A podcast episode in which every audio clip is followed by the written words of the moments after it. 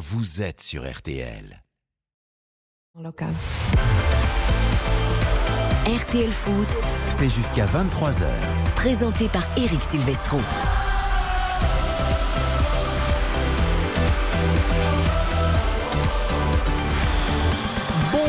À tous, bienvenue dans RTL Foot, soirée de tension, soirée de passion, soirée qui va faire des heureux mais aussi des malheureux, l'épilogue du championnat de Ligue 2, la 38e et dernière journée avec des enjeux en haut et en bas. Trois équipes espèrent rejoindre la Ligue 1 au terme de cette soirée, mais il n'y a que deux places pour Le Havre qui accueille Dijon, pour Metz qui reçoit Bastia et pour Bordeaux qui accueille Rodez.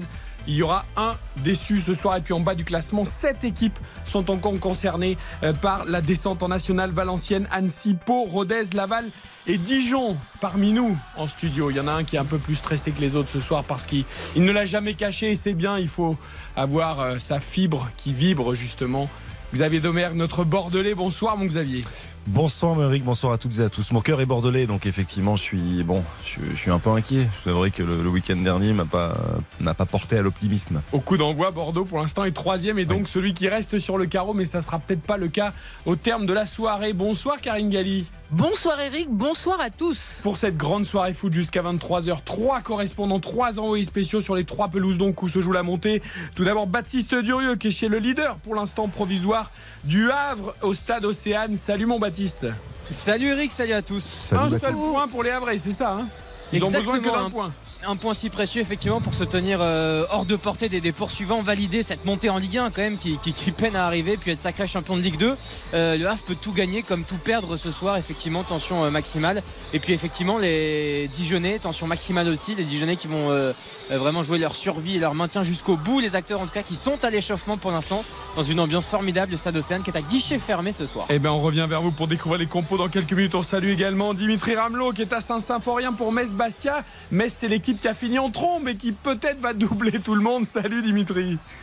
Ah bah tout le monde l'espère en tout cas ici bonsoir Harry, Salut, bonsoir Dimitri. à tous Salut. Et engouement énorme hein, ici euh, à Metz en Moselle où euh, la mairie a fait installer un écran géant sur la place d'armes où on attend des centaines des milliers euh, de supporters euh, téléspectateurs ce soir peut-être certains qui n'ont pas réussi à trouver le, le billet hein, pour assister euh, bah, à cette finale du, du championnat ça s'annonce grandiose ici en tout cas Et signe que c'est une grande soirée de foot et avec beaucoup d'enjeux. Dimitri Ramelot, Baptiste Dieu, vous les entendez régulièrement toute l'année sur la Ligue 1 dans RTL Foot. Mais Denis Grandjou, notre Bordelais à la casquette, on avait perdu l'habitude de l'avoir avec nous en direct le soir. Mais ce soir, il est là au Matmut Atlantique parce que tout Bordeaux, la grande endormie, veut se réveiller ce soir, Denis. Oh, que c'est bon, que c'est bon de vous retrouver et que c'est bon de voir un stade comme ça. Alors j'entends mes collègues dire ouais super ambiance. J'entends rien moi dans mes, vos écouteurs. Ici j'entends 42 000 spectateurs à l'unisson avec cette équipe. Alors je suis d'accord avec Xavier. Peut-être qu'on a raté le non ils ont raté le coche. Je objectif. Ils ont raté le coche contre Annecy. Mais mais ce soir cette osmose entre le public bordelais et les joueurs. Ça risque de faire quelque chose de grand, de vraiment de très grandiose. C'est magnifique. On a des frissons ici, tellement l'ambiance est belle. J'ai l'impression de nous retrouver euh, il y a fort longtemps. Et peut-être que ce sera un one shot, mais je ne le souhaite pas. Je vous souhaite de nous retrouver la saison prochaine de Ligue Grandjou avec Bordeaux, pourquoi pas en Ligue 1. On rappelle également, Xavier, les enjeux en bas du classement. Il y a quatre rencontres, en plus de Rodez hein, qui joue à Bordeaux et de Dijon qui joue à Havre, qui eux sont aussi concernés par le maintien. Mais il y a quatre autres rencontres, puisqu'il y a sept équipes en tout qui peuvent encore descendre en national. Exactement, il n'y a que 3 points entre Valenciennes, euh, le 13e, et Dijon.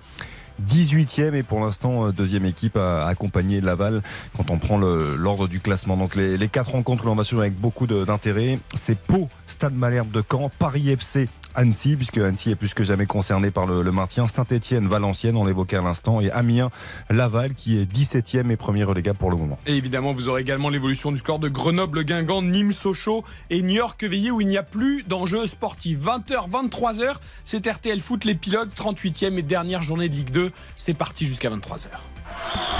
RTL Foot. Allez, euh, allons découvrir les compos de toutes les équipes et les ambiances dans les différents stades qui nous concernent. On commence avec Baptiste Durieux au stade Océane, Le Havre, Dijon. Là, c'est double enjeu. On l'a dit, Le Havre pour la montée, Dijon pour ne pas descendre en national. Le stade Océane, guichet fermé et on doit trembler du côté du Havre parce qu'on va rappeler, Baptiste, en découvrant les compos des deux équipes, que le Havre a mené ce championnat quasiment de bout en bout, qu'ils ont Oh là eu plusieurs balles de match, qu'ils devraient déjà être tranquillement euh, qualifiés pour la Ligue 1 la saison prochaine, mais que ça s'est tendu dans la toute dernière ligne droite. Exactement, ils sont leaders depuis le 5 novembre. Le Havre, c'est une éternité, meilleure défense de Ligue 2. Il y a eu aussi une série d'invincibilité de 32 matchs mais euh, comme tu l'as dit, des, finales ratées sur les dernières sorties. Ces, trois derniers matchs, en réalité, une défaite face à Valenciennes, une défaite face à Annecy, et puis un match nul euh, acquis dans les tout derniers instants. C'était il, y a une semaine à Bastia. La saison est bonne, la dynamique est, beaucoup moins pour, euh, pour la. Alors cette composition est la suivante. On aura Arthur Desmas dans les buts, élu il y a quelques jours, d'ailleurs meilleur gardien de Ligue 2. on aura Gauthier Loris, Walid El Ajam, Christopher Operi et Aruna Sangaté. Aruna Sangaté aussi parmi le, 11 type de la saison Ligue 2. Il y en a beaucoup hein, du côté du Havre. Au milieu de terrain, on aura Oussama euh, Tarchaline, euh, Victor Lecal, le capitaine, lui aussi euh, parmi les, 11 meilleurs joueurs de, Ligue 2 cette saison. Richardson aussi au milieu de terrain pour l'accompagner. Puis en attaque, on aura Nabil Alioui, Josu Casimir et puis Samuel Grandsir, visage qu'on a connu évidemment en Ligue 1, notamment au stade brestois. Oui, à Brest, à Monaco, à 3 et qui a marqué le but égalisateur en toute fin de match la semaine dernière contre Bastia. Côté Dijonais, c'est important. Pascal Duprat, depuis qu'il est sur le banc, avait réussi à remonter Dijon, mais il y a tellement de densité que Dijon reste pour l'instant relégable. Et il faut pour ça, pour Dijon, pour rester en Ligue 2, gagner ce soir au Havre. Il y, a quand même une belle équipe. Hein. Je coupe Baptiste un instant, mais je trouve qu'il y a quand même une belle équipe sur papier. C'est-à-dire que Dijon euh, se retrouver dans une situation pareille avec l'effectif qu'il y a. Baptiste va nous évoquer le 11. Ça peut paraître quand même très surprenant. On aura Nantes demain qui jouera son maintien en dans le grand multiplex de 20h à minuit sur RTL. Quand on regarde l'effectif de Nantes, c'est un peu la même chose. Alors l'équipe dijonnaise avec Baptiste René aussi, visage connu en Ligue 1 qui sera dans les buts. Daniel Congré qu'on a connu sous euh, les couleurs du MHC en défense avec Koulibaly, euh, Fofana et euh, Touré qui sera capitaine milieu de terrain avec Jordan Marie, Brian Soumaré et Ousseyou Thioun et puis Mickaël Lebihan, l'ancien niçois notamment qui sera en attaque avec Loum Chaouna et puis Xandé Silva pour composer ce, ce trio offensif. Effectivement du côté de Dijon, 8 matchs 4 victoires, 4 nuls. Ça, c'est le bilan de Pascal Duprat. On rappelle qu'il est arrivé le, 3 avril. Il est invaincu pour l'instant, le coach euh, Dijonais. Et puis voilà, on sait que c'est un spécialiste de la mission maintien. Et, on sait que les Dijonais, en tout cas, qui sont arrivés euh, tous en bloc tout à l'heure, tous en équipe, toute la délégation en même temps, en groupe, bien soudés euh, pour découvrir la, pelouse. Et peut-être que ce sera certainement le cas tout à l'heure au, coup d'envoi. Eh bien, on va ensuite découvrir l'ambiance avec toi. On écoutera également Lucas Lissner, l'entraîneur du Havre, euh, nous parler de cette saison si particulière et ce dernier match face à Dijon. C'est quand même assez exceptionnel hein, ce qu'il fait Pascal Dupras. C'est pas euh, on a de la sensibilité pour certains entraîneurs. Moi, j'en ai pas forcément pour euh, Pascal Duprat de par ce qu'il prodigue en termes de, de, de principes de jeu, de système tactique, de schéma. En revanche, euh, ce qu'il est capable de faire avec ses équipes dans une opération maintien comme cela, dans ce costume un peu de pompier de service que j'aime pas trop, mais je pense qu'il lui correspond très bien, c'est quand même assez exceptionnel. Baptiste le rappelait, Dijon est invaincu depuis son arrivée, 4 victoires, 4 nuls.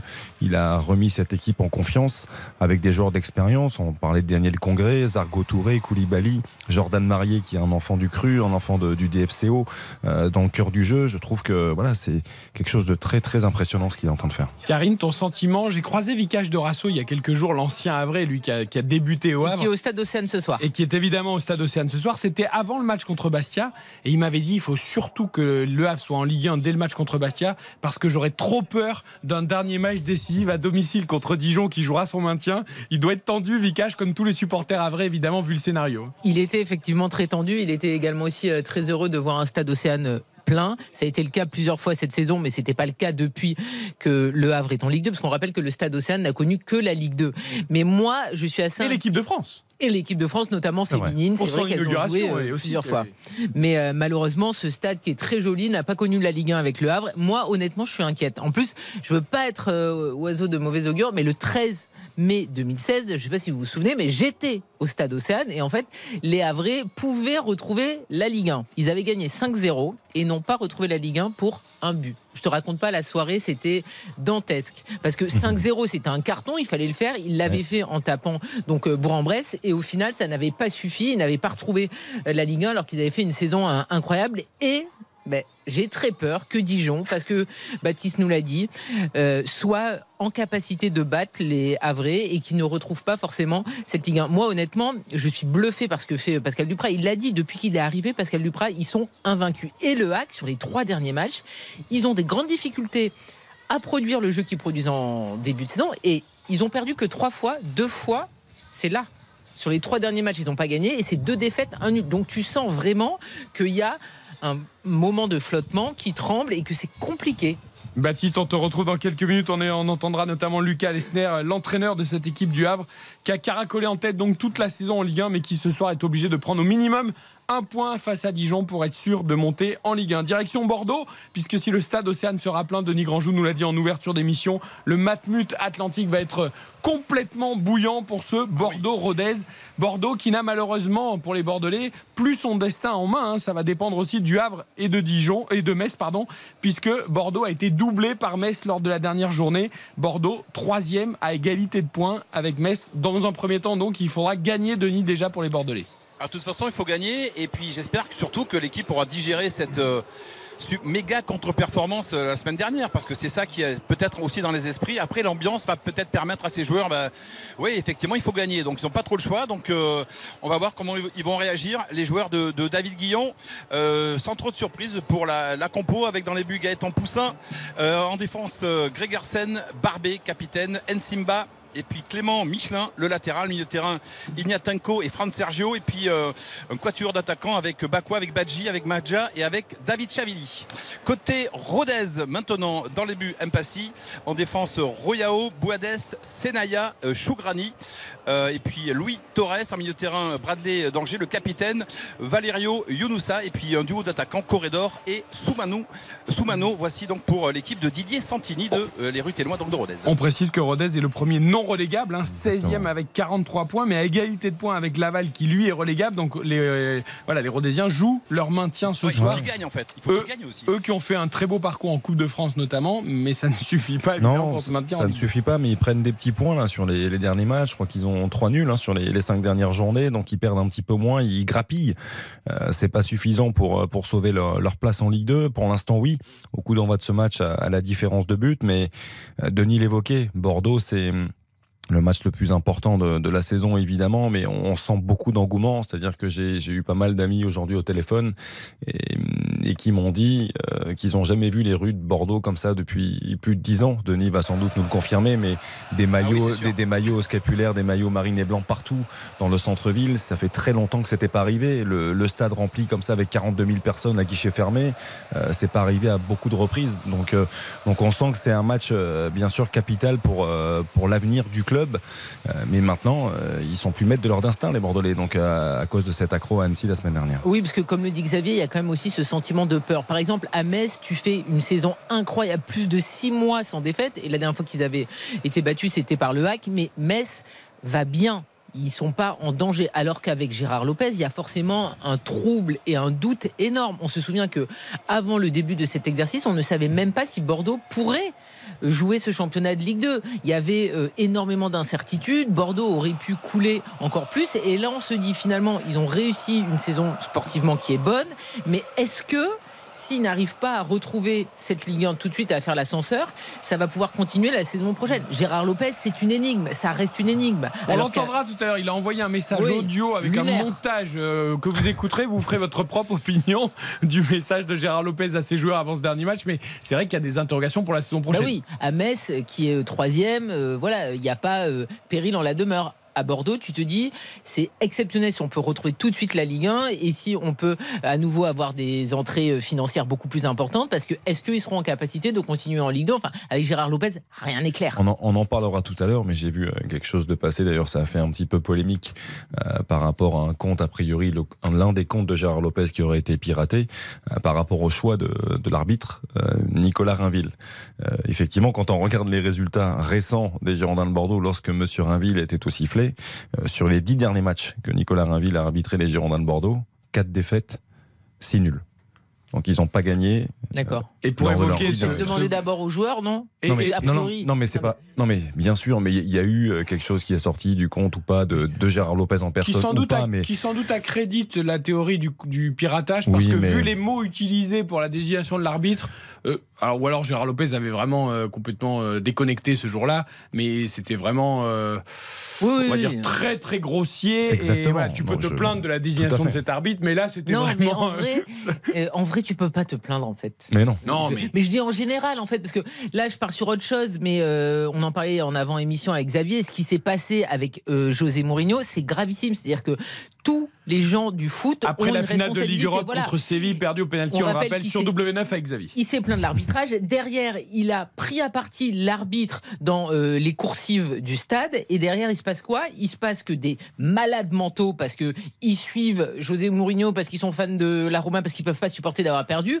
se retrouvent à l'aéroport pour agresser Taylor, sa femme et sa petite fille. L'arbitre. Voilà. Donc tous les acteurs du foot ont une responsabilité et la voix de José Mourinho, quand elle est aussi forte et aussi virulente envers l'arbitre, eh ben ça fait des réactions en chaîne déplorables. José Mourinho n'était pas à l'aéroport pour agresser Taylor, mais il a une responsabilité à avoir des propos Non, mesurés. même- alors, il y, a- il y a eu beaucoup de choses. On aime ou on n'aime pas José Mourinho. Le, le protocole a duré. C'est vrai qu'il a perdu sa première finale de Coupe d'Europe. C'est pas facile à digérer pour lui. 6 sur 6, c'est- non, Bah, 5 sur 5. Il était euh, sur 5, à 5 Ouais, sur 5, 5 ouais. sur 5. Mais donc là, il perd sa première finale, mais ça n'explique pas tout, ça ne peut pas tout justifier. Derrière, il veut anticiper le protocole. Je ne sais pas si vous avez Oui, vu oui. l'image, mais il passe directement sur l'estrade. Ça avait pas du tout commencé. Les arbitres n'étaient même pas passés devant. Euh, il va voir euh, Alexander Seferin en lui euh, serrant la main, qui se sent obligé de lui donner sa médaille parce qu'il sait très bien qu'il reviendra pas. José Mourinho ou pas. C'est pas classe. Voilà, c'est c'est pas c'est pas une belle image. On l'évoquera dans le Conseil de l'Europe dimanche soir avec tous nos spécialistes européens. On reviendra évidemment sur ce succès, le septième hein, en Ligue Europe euh, du FC Séville, les grands spécialistes de cette compétition. Ce soir, c'est la Ligue 2 sur RTL, Le Havre, Dijon, Metz, Bastia et Bordeaux-Rodez. Euh, Trois équipes en lice pour la montée en Ligue 1. Il n'y aura que deux euh, comptants ce soir aux alentours de 23h et on suivra également Amiens Laval, Pau, Caen, Saint-Etienne, Valenciennes et Paris FC Annecy. Pour les sept équipes encore menacées de relégation, il y a encore deux places pour la descente en national. On marque une courte pause, les paris du soir sur ces rencontres et ensuite on retrouvera nos trois commentateurs au stade, au stade Océane, au stade Saint-Symphorien et au Matmut Atlantique. À tout de suite. RTL.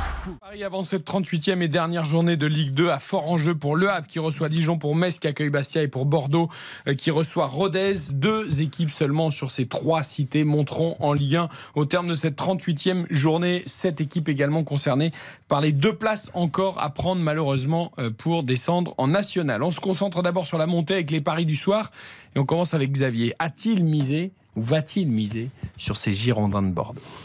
Alors, je vais commencer par le leader, mais je vais commencer par les, Bordelais. Oui, je, je suis parti sur une victoire des, des Girondins de Bordeaux sur ce Bordeaux-Rodez avec un score exact multichance 2-1 ou 3-1. Buteur sec, Josh Maja. Buteur multichance, Dylan Bakwa ou Soumano. Ça nous fait une cote de 17. Et j'ai ajouté à cela euh, un petit pari aussi sur le Havre. Le Havre-Dijon avec un, match nul. Les deux équipes marquent. C'est un grand oui. Buteur Nabil Aliloui, ça nous fait une cote de 13. Allez, oui. Code de 13. Je note tout. Karine Galli. Alors, moi, je parie la grosse cote, je vous l'ai dit, je mise sur une victoire de Dijon au Havre. Oui, messieurs, dames. Donc, victoire de Dijon, sauvetage donc euh, des joueurs de Pascal Duprat qui vont euh, rester en Ligue 2 et donc le HAC qui ne gagne pas. Et le match nul de Bordeaux entre Bordeaux et Rodez, donc on le rappelle, c'est une cote à 18. 80. 18,80 pour la cote de Karine Galli, la victoire de Dijon au Havre, le match nul de Bordeaux euh, ce soir face à Rodez. Voilà pour les paris du soir, en espérant, si vous êtes supporter d'une de deux équipes, que ça marche pour vous. Dans moins de 20 minutes, le coup d'envoi de ces rencontres donc de la 38e journée de Ligue 2. Le Havre-Dijon, Metz-Bastia, Bordeaux-Rodez pour la montée en Ligue 1 auquel on ajoute Amiens-Laval, Pau-Camp, Paris FC Annecy et Saint-Étienne-Valenciennes pour la relégation nationale.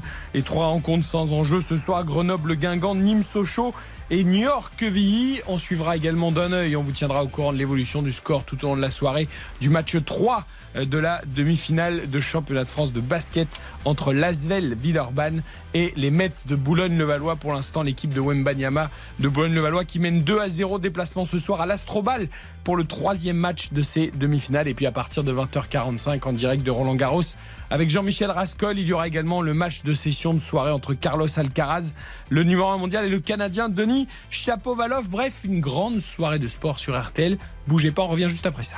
RTL. RTL Foot. Présenté par Eric Silvestro. Plus qu'un petit quart d'heure de patience avec Karine Galli, avec Xavier Domergue avant le coup d'envoi de la 38e et dernière journée de Ligue 2. Nous sommes dans un multiplex exceptionnel ce soir avec Baptiste Durieux au Havre, au Stade Océane pour le Havre-Dijon, Dimitri Hamelot au Stade Saint-Symphorien pour Metz-Bastia et Denis Grandjou au Matmut Atlantique pour Bordeaux-Rodez. On va aller tout de suite d'ailleurs à Saint-Symphorien parce qu'on n'a pas encore entendu Dimitri Ramelot sur les compos des deux équipes. Il y a énormément de monde, des petits soucis de connexion. Tout cela est réglé. Est-ce que vous êtes bien là, mon cher Dimitri? On vous a retrouvé. Je suis là et j'espère être là jusqu'à la fin. En tout cas, on va faire en sorte que ça fonctionne. Écoutez, nous, à RTL, on compte énormément sur vous, Dimitri, pour faire vibrer les auditeurs et les supporters euh, de Metz et de Bastia pour cette rencontre. Du côté de Metz, j'imagine qu'on va compter sur la pépite Mikotadze, le buteur, le meilleur buteur de la Ligue 2, pour envoyer Metz en Ligue 1. C'est ça, il sera à la pointe euh, de l'attaque. Miko ou Kidja dans les buts. Udol, Kandé Traoré et Kwao en défense. Jean-Jacques et Endoram à la récupération. Sabali et Jalo sur les côtés. Mazis en soutien donc de Miko euh, petit changement dans les cages du côté de Bastia. On attendait Placide. On aura finalement Ludovic euh, Boucher avec euh, Kaiboué, Guidi et Palin, trois centraux. Tavares et Van de, Karkov, oui, sur les, Ludovic de RTL Non, c'est pas le même. C'est pas le même. Voilà, on, salue, notre, rédacteur, en chef. Exactement. Exactement. Euh, ancien des sports d'ailleurs de RTL, hein, précisons-le. Ducrot euh, sera euh, dans l'axe. Salamonge en 10. Alfarella et Santelli sur les côtés. Et Magri, Franck Magri en numéro 9. Alors, je disais tout à l'heure que Metz, c'est un peu l'équipe surprise qui a déboulé comme ça en fin de parcours pour venir se mêler à la lutte pour la montée. Je vais rétablir. On n'y croyait plus vraiment. Hein. Voilà, ils avaient très bien débuté la saison, les Messins. Après, il y avait eu un gros creux, ils s'étaient retrouvés loin de tout le monde. Et petit à petit, ils sont remontés, ils ont fini très fort. Et ils sont passés, Dimitri, juste devant Bordeaux la semaine dernière. Enfin, en tout cas, au Golaver. Oui, c'est ça. C'est ça, En fait, l'espoir est né de ce match euh, de la semaine dernière parce que Bon, c'est pas que les supporters étaient résignés parce que quand vous êtes dans les 3 ou 4 à 2-3 journées de la fin et que bon, c'était quand même assez serré en termes de points, euh, voilà, on pouvait quand même encore espérer. Mais là, c'est vrai que ce match de la, de la semaine dernière, conjugué aux autres résultats, et eh ben, ça a fait que évidemment euh, tout le peuple grenat a commencé à, y croire. Et euh, voilà, ça donne un stade plein à craquer. On m'a dit 4 à 5 000 personnes devant l'écran géant Place d'Armes, je vous en parlais tout à l'heure. Donc il y a une réelle ferveur. Effectivement, il y a eu ce trou d'air. Honnêtement, même moi, je à ce moment-là, je n'y croyais plus hein, dans le ventre mou de la saison, là, dans le creux de la saison. Ah, Dimitri, il avait prévu des vacances, il avait prévu des vacances tranquillement début juin. Il dit de toute façon, bah, mais il sera pas dans Et hop, et il est du coup, bah, il a dû revoir ses plans. Voilà, il est rentré un petit peu précipitamment. la, la, série, la euh, série il fait aujourd'hui, il sera au Auxerre demain, donc euh, voilà, non, c'est pas mal quand même. La série était exceptionnelle, ce que disait, euh, ce que disait Karine il y a, il y a quelques, quelques minutes. 24 matchs sans défaite, ça fait plus de 7 mois qu'ils n'ont pas perdu. Là, effectivement, quand on regarde les, résultats récents, c'est 5 victoires sur les, les 7 dernières journées de championnat.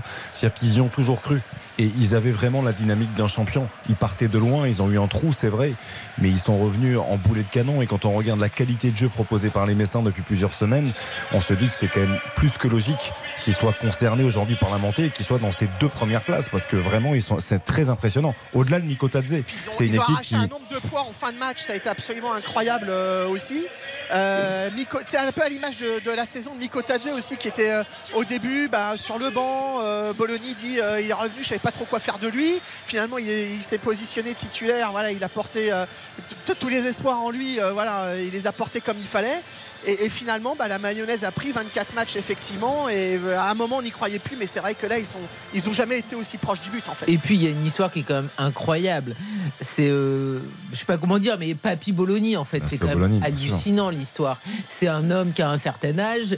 Tu te dis mais comment c'est possible en fait? Pourquoi il arrive à euh, Metz l'été dernier alors qu'en plus tu le connaissais évidemment plus pour son passé à, Nancy. On sait que Metz et Nancy c'est pas les deux et au final c'est une totale réussite. C'est quand même incroyable. C'est un monsieur âgé, il a 70 ans, tu vois. Parfois on dit euh, les entraîneurs, ils sont dépassés, la nouvelle génération, etc.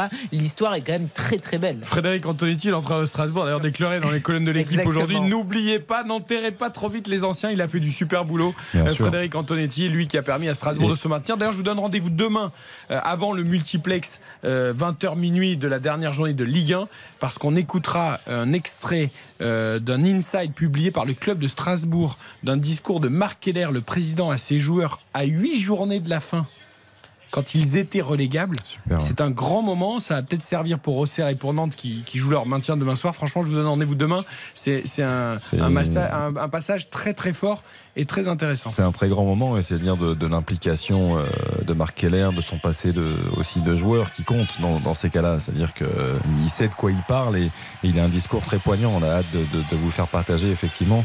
Euh, pour ajouter à ce que disait Karine, moi ce qui m'impressionne, et on le dit souvent, dans les équipes qui doivent viser la montée, et ce qui est très présent dans cette équipe de Metz, on parle souvent de la colonne vertébrale. Et là, quand on regarde le gardien, ils ont l'un des meilleurs gardiens de, Ligue 2, Ukidja, qui était un très bon gardien de Ligue 1 aussi. Euh, ils ont pris Ismaël Traoré, qui est un joueur très important en défense centrale.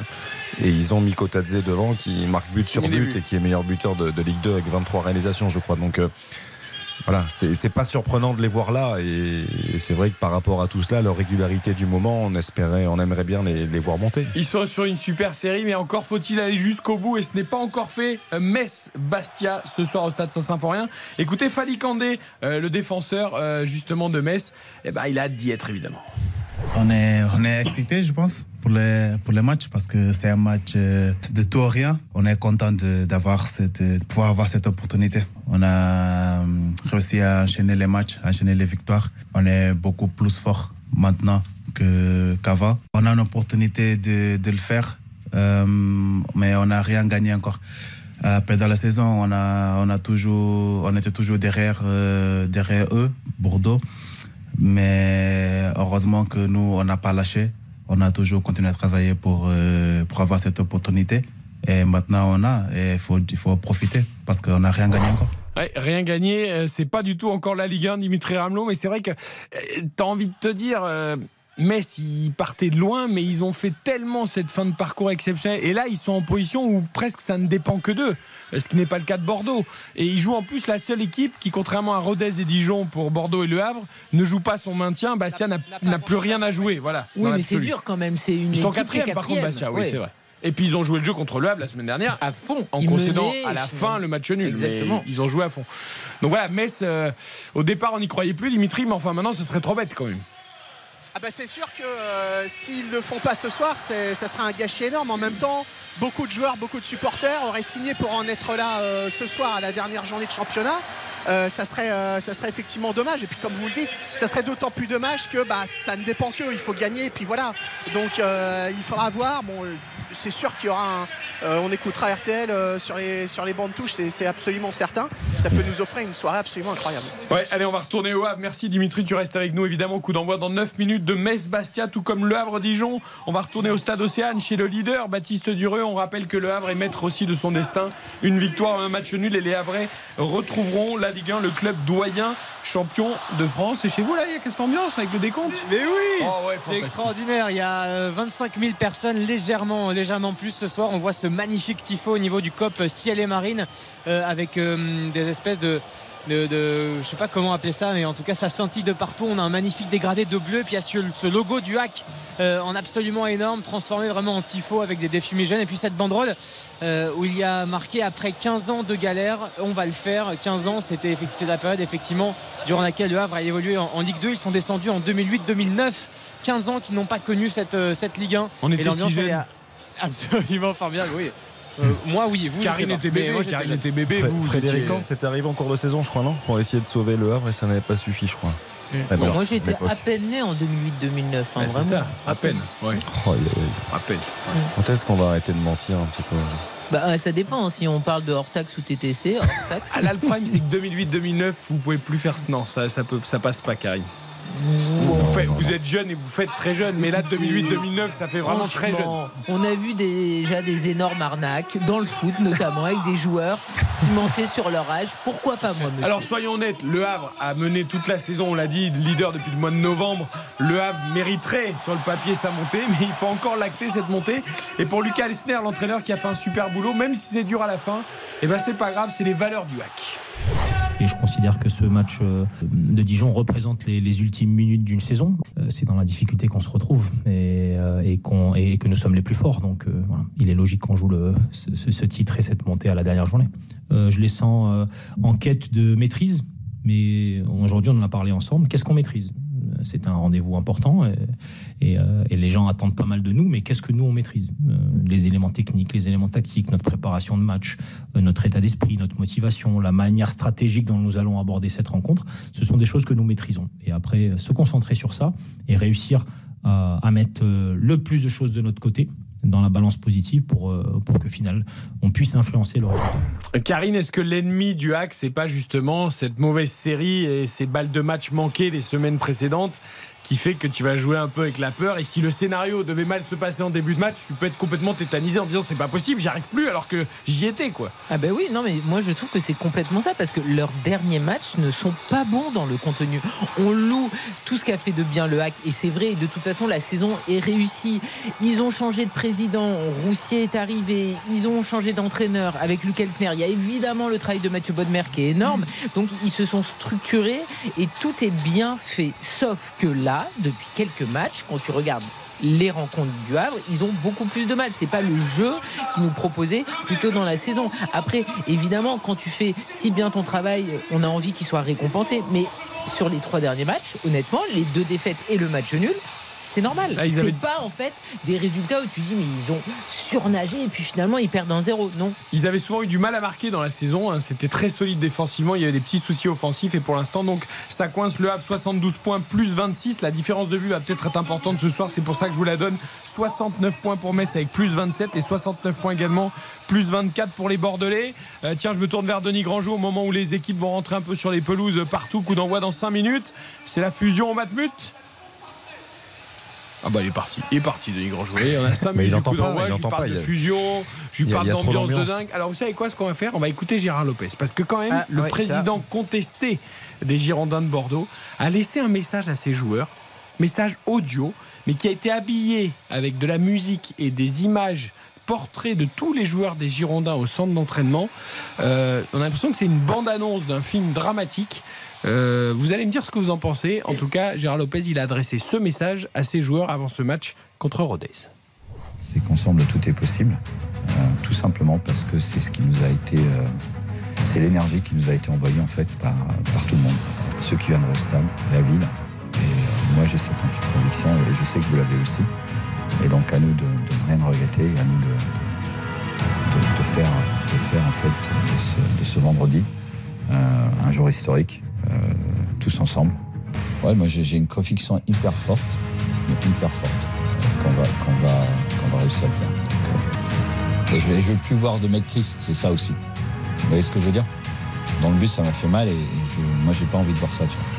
moi j'ai envie de voir ce qu'on mérite après cette saison.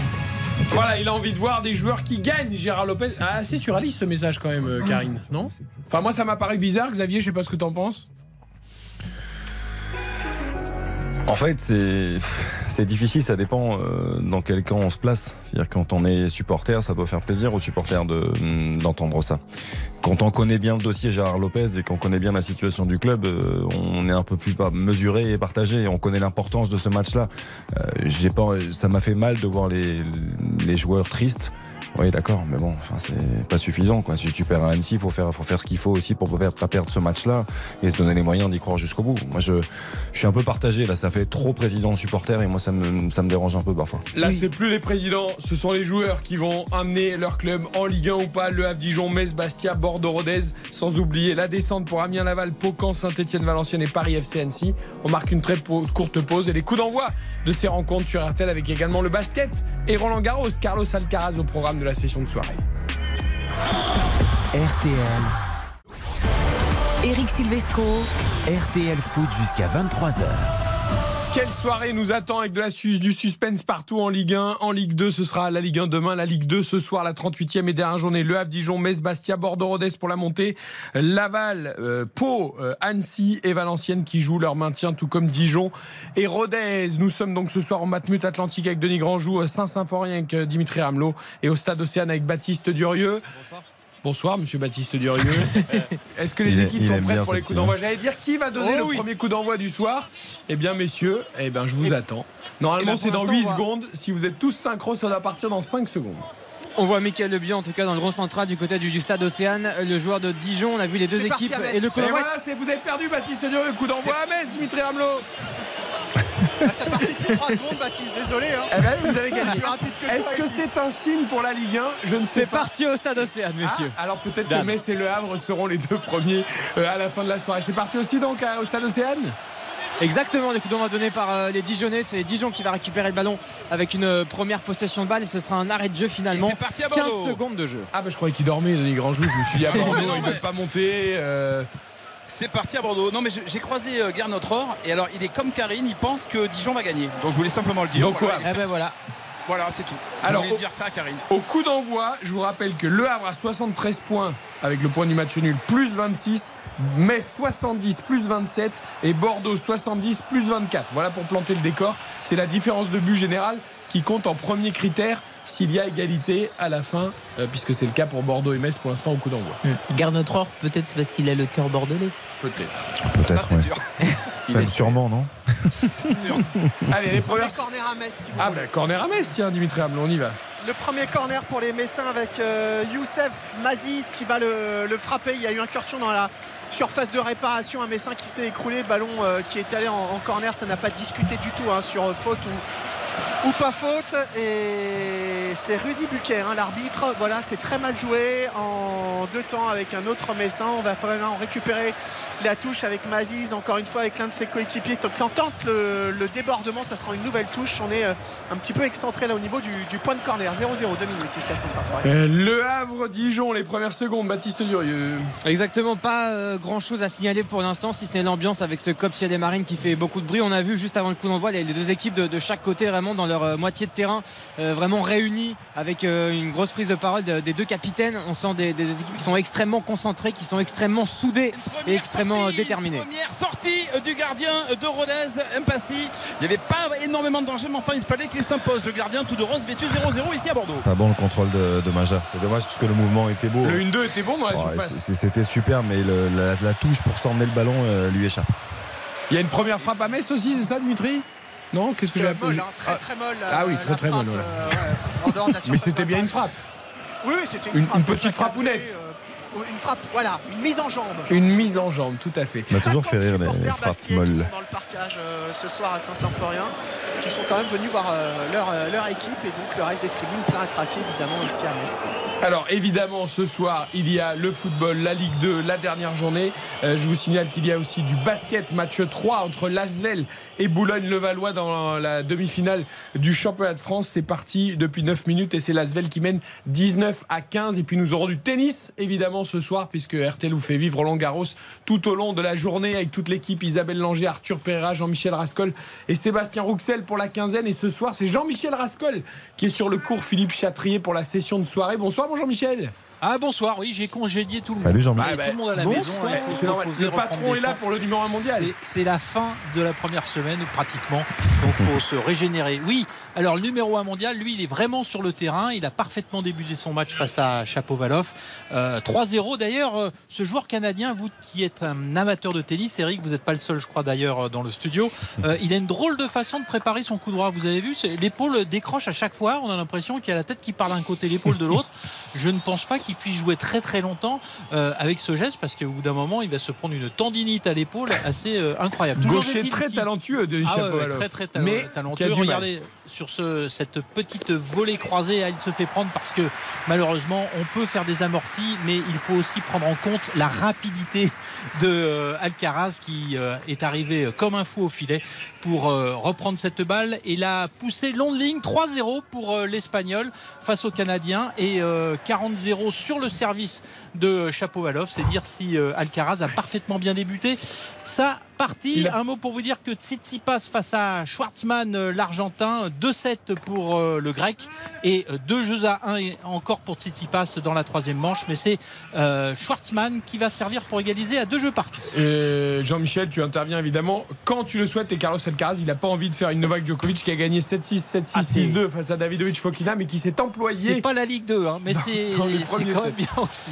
Allez, on va à Bordeaux parce qu'il y a une très grosse occasion pour les Girondins, Denis Grandjou. Ouais, très grosse occasion occasion et un bel arrêt sur sa ligne. Il s'est détendu là sur le côté gauche avec son gant euh, gauche qui a été très ferme, le gardien de Rodez, Mpassi. Mais Bordeaux pour l'instant monopolise le ballon après 4 minutes, presque 5 minutes de jeu ici à Bordeaux. Et chaque ballon est pour les Girondins. Attention à ce centre, il sera malheureusement trop profond pour les Girondins de Bordeaux. Mais c'est vrai que pour l'instant, ils dominent les joueurs de David Guillon. 0-0 après 5 minutes. Ouais, mais il faut être, faut être efficace aussi dans ces moments-là. Parce que quand tu réussis une entame comme ça avec beaucoup d'intensité, je, pense à Josh Maja, c'est lui encore une fois hein, qui se crée la situation. Il doit faire beaucoup mieux. il doit faire beaucoup mieux dans la surface de réparation. Il est dans les 5,50, c'est dans, son jardin. Il, doit être beaucoup plus tueur. c'est un bel arrêt aussi, hein, Xavier, du gardien. mais il rate sa frappe un peu, Denis. Il rate un peu la frappe, oui, c'est vrai. Il doit l'enfoncer le gardien là, avec, non? Ouais, c'est vrai. Bah je pense aussi, ouais il doit mettre une mine, il doit le faire rentrer au fond des filets avec le ballon. peut peut-être faire un peu mieux en effet. Alors le Bordeaux domine, mais pour l'instant 0-0 contre Rodez. Est-ce que c'est le cas également du Havre face à Dijon ou est-ce que c'est équilibré, Baptiste Durieux? Non, c'est très équilibré pour l'instant. Toujours 0 à 0, 5 minutes de jeu. On rappelle que le Havre a besoin d'un match nul pour être sacré champion de Ligue 2 et promu en Ligue 1. Euh, Dijon doit marquer en revanche pour essayer de remporter ce match et, être maintenu en, Ligue 2. Pour l'instant, c'est très timide. Des longs dégagements euh, de défense euh, envers une autre avec notamment Daniel Congré qui vient de passer le, ballon au Baptiste René 0 à 0, 6 minutes de jeu. Il se passe pas grand chose. Début de match avec assez peu d'intensité on sent deux équipes surtout évidemment craintives au vu de, la tension et des enjeux évidemment ce soir. Nouveau corner à Bordeaux. Allez, on y va. Et après, on ira à Metz. Michelin pour le tirer. Encore en corner de ce côté avec euh, c'est parti. Le pied droit de Clément Michelin. C'est bien parti. Le deux, deux points, il dégage. La même pas si c'est pas fini, si c'est terminé. Rodez qui va pouvoir se dégager. Et Rodez qui, on le rappelle, joue son maintien euh, en Ligue 2 puisque Rodez n'est pas du tout sauvé. Ils sont même 16e, les Rodésiens. Attention au compte peut-être, Denis Grandjou, avant d'aller à Metz. Ouh, le contre, c'est vrai que c'est passé tout à côté des buts de Poussin. Euh, une, une, action qui est allée assez vite côté Rodez, même très vite pour les 100 et puis c'est passé quand même à droite des buts de Gaëtan Poussin. Mais enfin, attention, première alerte côté euh, Rodez pour, euh, pour les Girondins qui étaient peut-être un petit peu imprudents sur ce coup-là. gros raté là. défensif. Gros raté. Ils se sont fait très très peur les Girondins. juste en petite tendance également à Metz dans ces premières minutes. Metz-Bastia, Dimitri Hamelot c'est assez équilibré euh, aussi, même si les Messins euh, essayent de courir beaucoup pour récupérer les, ballons. Ils étaient couloir droit là, mais ils n'ont pas réussi à le garder. Gros euh, craquage fumigène aussi dans le cop de la Horda frénétique. On met tout ce qu'on a côté supporter pour essayer de, de pousser, c'est protégé 0-0 8 minutes au chronomètre. 20h52, vous vivez la soirée sur RTL, le multiplex de la 38e journée de Ligue 2, le basket Lyon-Villeurbanne Boulogne 21-17 et Carlos Alcaraz pour l'instant qui mène largement face à Denis Chapovalov à Roland Garros. On marque une courte pause et on revient tout de suite. RTL. Eric Silvestro. RTL Foot avec Karim Galli, Xavier Domergue et tous nos envoyés spéciaux pour ce multiplex de la 38e journée de Ligue 2. Il n'y a pas de but pour l'instant sur aucune pelouse. Donc à l'heure où on se parle, Laval et Dijon sont toujours relégables en national et Le Havre et Metz pour l'instant en Ligue 1. Nouveau corner euh, pour les Bordelais. J'ai dit Rodésien, c'est pas du tout Rodésien, c'est Ruténois les habitants de Rodez, évidemment. Exactement. Ouais, nouveau corner pour les, Girondins, à nouveau tiré par Clément Michelin, mais ça n'a rien donné. Bordeaux euh, qui est vraiment campe dans le camp de Rodez. Mais attention, les 100 et or sont en train petit à petit de reprendre leurs esprits. 8 minutes ici à Bordeaux, 0-0 entre Bordeaux et Rodez. On peut pas en vouloir euh, aux Bordelais de se jeter un peu à la bordège, euh, Xavier. Hein, c'est ce qu'on leur demande. Non, non, c'est normal. Ils ont, ils ont à cœur d'emballer ce match et d'essayer d'oublier le, plus vite possible cette déconvenue à Annecy le week-end dernier. Et c'est ce qu'ils font. Donc il y, y, a, de bonnes intentions, il y a de, de bons déplacements il y a du mouvement, il y a des appels. Maintenant, il faut être précis dans, le dernier geste.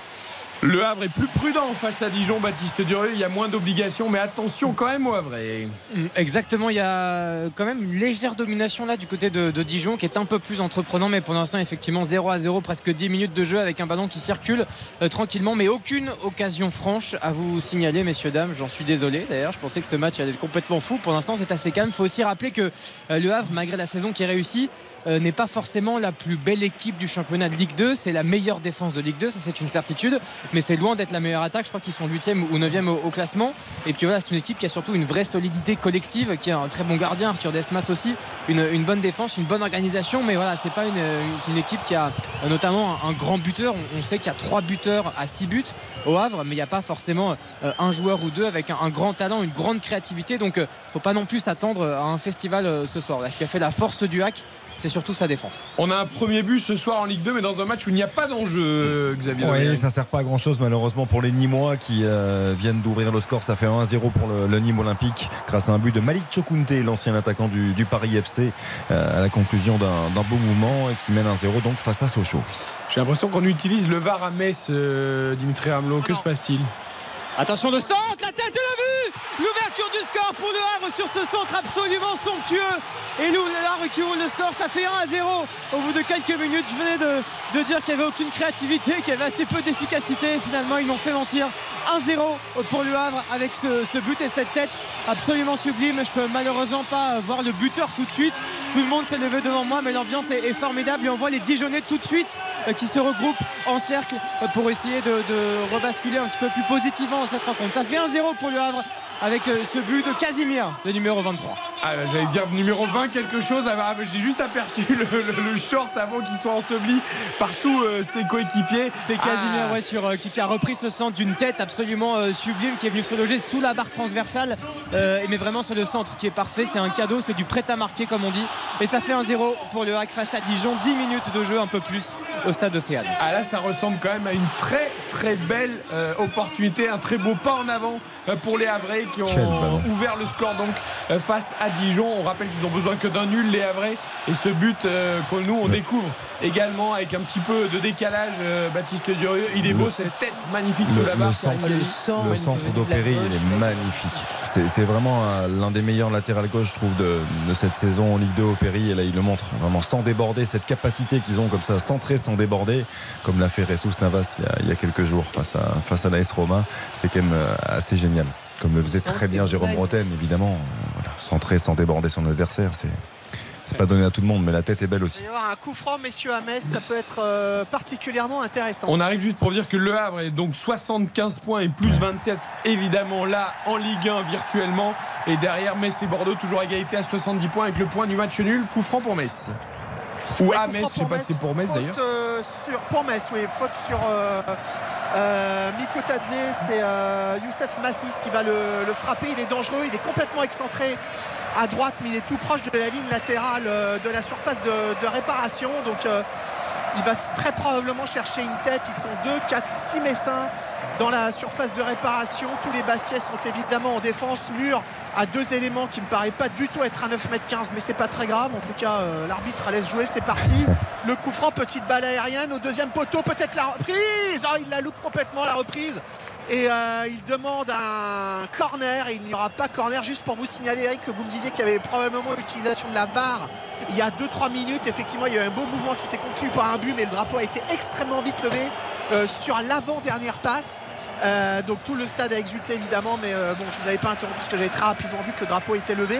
Les Messins qui grappillent de la possession de ballon, grappillent du terrain, euh, qui sont encore imprécis pour l'instant, mais voilà, il va falloir quand même faire attention côté 0-0. 0-0 pour l'instant, 0-0 également à Bordeaux, mais ça chauffe hein, sur le but de Rodez, Denis Grandjou. Ben oui, ça chauffe. Alors là, j'ai pas vu les amis s'il y avait une main ou pas dans la surface, mais j'ai l'impression que Dylan Bakwa demandait quelque chose à l'arbitre, qui a, dit non, non, il n'y a rien, il n'y a rien. demande une main. Il a demandé, mais il l'a pas eu. Non, il demande, il demande une main, sa frappe est, contrée, mais franchement, il n'y a, absolument rien. Elle est contrée par la cuisse au début, et ensuite, si ça touche un tout petit peu la main, c'est quand même pas grand chose. Et il est en train de se retourner naturellement, mais ça fait quand même deux occasions encore énormes. Hein, Denis. Il y a une tête de Barbé aussi qui passe juste à côté. Ils ont quand même énormément de situations. Mais, comme tu dis, ouais, ils ont des situations, mais c'est pas, voilà, il n'y a pas non plus euh, vraiment péril dans la demeure, à moins qu'il faut qu'ils se rapprochent un petit peu, parce que chaque fois, il y a soit le gardien qui est, quand même bien placé, mais pour l'instant, oh, attention à cette faute là, non, finalement joué, dit là, oh là là là là, il a rien dit l'arbitre, mais ça continue avec deux nouveaux joueurs qui tombent. Et cette fois, ça... et non, il n'a pas sifflé l'arbitre Nicolas Raville. Il laisse jouer. Il y a une partie de bowling. Eh, c'est bien, il y a de l'intensité. Bordeaux veut monter, Rodez ne veut pas descendre. Ignatenko, est complètement malade. Il, le fait à chaque fois, ça, au moins une fois par match. Il a pris carte rouge pour son premier match avec Bordeaux. Le, ballon, le, centre de réparation et Macha qui s'écroule. Il se tient la cheville. Est-ce que c'est Maja ou est-ce que c'est euh, En tous les cas, le ballon est toujours dans les pieds bordelais. Oh, que ça chauffe devant les buts de Rodez là, avec euh, ce ballon qui circule de droite à gauche. Maintenant, on est plein axe avec euh, Ignatenko justement qui est bousculé et l'arbitre ne siffle toujours pas. Ah, il y a de l'intensité, Eric, ça c'est sûr. Et les bordelais sont toujours en possession du ballon. Un quart d'heure 0-0. Mais Maja devait surtout marquer avant de s'écrouler dans la bah surface. On y revient juste après la pub. 1-0 pour le Havre face à Dijon. Le Havre qui est virtuellement en Ligue 1, tout comme Metz qui est tenu en échec pour l'instant 0-0 par Bastia, mais Bordeaux n'a pas marqué euh, contre Rodez, donc c'est du statu quo pour l'instant. La bonne opération du Havre qui a ouvert le score face à Dijon. Courte pause et retour d'RTL Foot. RTL. Eric Silvestro. RTL Foot jusqu'à 23h. Avec Karine Galli, Xavier Domergue et tous nos envoyés spéciaux pour les matchs de la montée, pour Le Havre, pour Metz et pour Bordeaux. On fait un point sur le score avant d'aller à Roland Garros également. Baptiste Dureux, Le Havre a ouvert le score face à Dijon. Attention, la situation du côté de Dijon, il y avait un, ballon pour. Euh, oui, c'est ça pour euh, les Dijonnais là, dans la phase de, réparation, mais la frappe contrée par la défense avraise. Effectivement, 1-0 pour le Havre. Euh, au bout de, 16 minutes de jeu pour l'instant. Le but de, Casimir, on rappelle, attaquant français aussi de 21 ans, qui est formé au Havre évidemment. Quel symbole aussi pour, euh, pour ce club du Hack. Euh, les Havrais qui ont pris beaucoup plus de confiance évidemment, qui sont un peu plus entreprenants, même si c'est Dijon pour l'instant qui campe dans, le camp du Havre. Et Dijon qui, on le rappelle, est plus que jamais relégable et eh relégué en national avec cette ouverture du score Havraise. Metz-Bastia, pas d'enjeu pour Bastia, mais pour Metz, oui, Dimitri qui ne trouve pas la faille pour l'instant. Non, 18 minutes euh, ici à Saint-Symphorien. Énorme occasion encore pour les euh, Messins. Ballon aérien, deuxième poteau, passant en retrait, cafouillage. C'est dommage parce qu'il y avait de l'idée. Précision, Eric, il n'y a pas de VAR hein, ce soir. J'ai eu un tout à l'heure, mais on a tellement l'habitude de l'avoir en Ligue 1 qu'il n'y a pas de VAR. Hein. On est en Ligue 2. Euh, donc voilà, malheureusement. Aussi ah bah alors c'est marrant parce que moi sur mes petits écrans de ronde, j'avais le, vous savez, le, petit rond qui me prévient d'habitude de l'utilisation du VAR. C'est pour ça que je suis venu vous voir. Bah, c'est pour ça, je, oui, oui, je, me suis dit c'est bizarre, ça n'a pas discuté. J'ai pas vu les gestes habituels de l'arbitre. D'accord non, non, il n'y a, pas de. Non, on n'en avait pas mis pour la dernière journée vu l'enjeu. Voilà, ça ne change pas de l'habitude. C'est ça. Allez, à Bordeaux. domination, ultra domination bordelaise face à Rodez, Denis Grandjou, mais toujours pas le but au tableau d'affichage. tous les anciens sont là, Denis. Ouais, ils sont tous là. Tous les anciens sont là. Oui, ils sont tous là, c'est vrai. Euh, je parlais de Garnot, mais il y a aussi euh, Alain Giresse, il y a aussi euh, Bichente, je crois, les Oui, on vient de le voir. Rio Mabouba, j'ai cru voir aussi. Rio, Marius Trésor, lui, il avait un empêchement perso, donc il n'a pas pu venir. J'aime bien parce qu'à Bordeaux, Denis, il appelle tout le monde par son prénom. toi, toi, tu dis Rio Mabouba, Bichente Lizarazu, c'est Joss pour Joss Maja, c'est Bichente, c'est Rio. C'est pas, pour faire le malin, c'est-à-dire que je fais pas attention. Ah, mais tout à l'heure, j'ai dit Garnot Rohr quand même. Oui, c'est vrai. dire Garnot aussi. Hein. C'est comme à la maison. D'un côté, après, quand tu dis Garnot, ça peut être que Rohr. On a l'impression que tu as Rio. Ça peut être comme Mavouba, non Ouais, c'est vrai. tu penses à qui Rio Grandé, mais. Au perroquet de. Je sais plus quel film. Ah, Rio, ouais. Très sympa comme film, Rio. J'avais filmé avec les enfants. devant les anciens, devant Bichette aussi, tu penses qu'à Lisa Bah oui, en fait. Euh, c'est vrai. En fait, vous n'avez que des joueurs uniques. Il a quand même pas dit Paul pour Paul Bass et euh, Mathieu pour Mathieu Chadmet. Ah, mais j'ai pas du tout vu Paul Bass, mais il devait y être, mais je l'ai pas remarqué. Mais c'est vrai qu'Alain, il faut préciser, j'irai parce que des Alain, il y en a beaucoup. Il y en a quand même beaucoup. Bon, alors il n'arrive pas à marquer par contre, vos amis bordelais. Non, tout ça pour dire. Et puis j'ai l'impression que, que, Rodez a laissé un petit peu passer l'orage. Et euh, c'est voilà, on va voir si Bordeaux va continuer à s'accrocher parce qu'il y a quand même quelques imprécisions. On a vu Johan Barbet balancer un ballon directement en touche, le capitaine bordelais. Donc on va voir comment ils vont réagir les joueurs de David Guillon. 19 minutes 0-0 donc entre Bordeaux et Rodez. Allez, petit détour par Roland Garros avec Jean-Michel Rascol parce qu'on s'approche de la fin du premier set déjà entre Carlos Alcaraz et Denis Chapovalov. Le petit espagnol, il n'est pas là pour faire semblant. Hein. Ah, exactement, puisqu'il mène 5-1. Et d'ailleurs, quand Chapovalov a marqué son premier jeu, il s'est arrêté. Il a ouvert les bras comme euh, euh, pour dire euh, merci, merci Dieu, tu m'as tu m'as enfin permis d'inscrire un, jeu parce que c'était très difficile pour lui. Et du coup, le public eh bien, prend fait et cause pour ce joueur euh, canadien qui a quand même, alors je le critiquais tout à l'heure en coup droit quand les balles sont un peu hautes, mais en revers, c'est un délice. Il y a du Federer, il y a du Gasquet dans ce, dans ce revers, euh, même s'il rate de temps en temps. Et euh, un revers à une main, ça a quand même ah, c'est quand même chouette. c'est hein, beau. Hein. Ah, il n'y en a plus beaucoup, mais c'est beau. C'est d'une pureté là. Euh, c'est une caresse quand il tape dans la balle. Là, il vient la déposer sur la balle de jeu. Il a déposé la balle en revers derrière le, filet. C'était magnifique. Il y en a un, Jean-Mi, qui, est, assez exceptionnel par rapport à ça. Malheureusement, il a quitté le tournoi déjà. Pourtant, il s'est accroché. C'est. Eh c'est toujours un régal quand même. le, souci, c'est que ça demande tellement d'efforts en placement, mm. euh, beaucoup plus qu'avec un revers à deux mains, que l'âge aidant, où malheureusement avec l'âge on a de plus en plus de mal à, bien se placer surtout quand les matchs vont euh, très loin après 3 heures 4 heures de jeu et on a tendance un petit peu à arroser. Mais En tout cas, le geste est formidable et chez ce joueur, un Denis Chapovalov, il est assez bien maîtrisé. Voilà. Le score. Alors le score, je vous le donne quand même parce que 6-1 pour Alcaraz dans la première manche. Parce ah, le temps discute, vous on parle du revers. Il a conclu le, le, 7. il, a conclu. Il a conclu.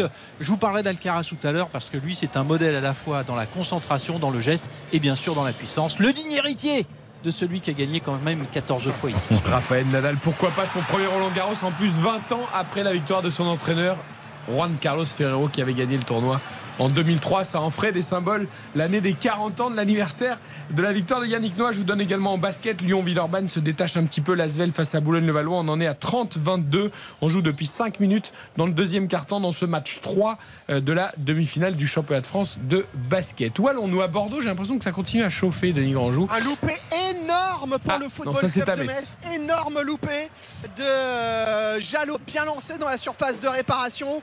Dans le dos de la défense, il n'y avait pas hors-jeu. Il a passé euh, il a frappé juste à côté avec la perspective. La moitié du stade a vu le, ballon à l'intérieur des filets.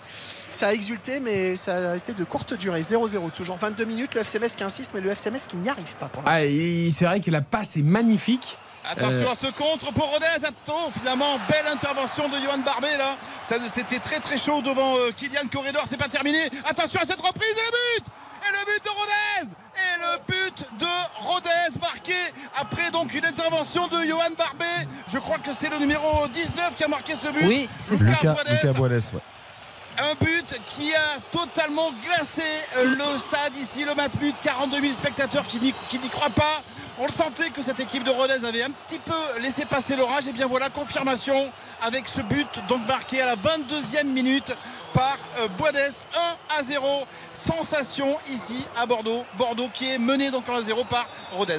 Ah oui, là ça se complique sérieusement pour les Bordelais puisqu'évidemment Le Havre qui a ouvert le score se détache. Metz prend un point d'avance puisque Metz euh, est tenu en échec certes mais est toujours à 0-0 euh, face à Bastia et puis attention, Bordeaux. Attention, il y a des incidents, il y a des incidents, il y a un joueur qui est au sol. C'est le buteur, hein, je crois, il a pris un projectile, non Est-ce qu'il a pris un projectile? Ou est-ce qu'il a été poussé par un supporter quand il est venu célébrer son but? Alors attends, il y a il y a les responsables des ultras là qui viennent de dire arrêtez, arrêtez tout, arrêtez tout.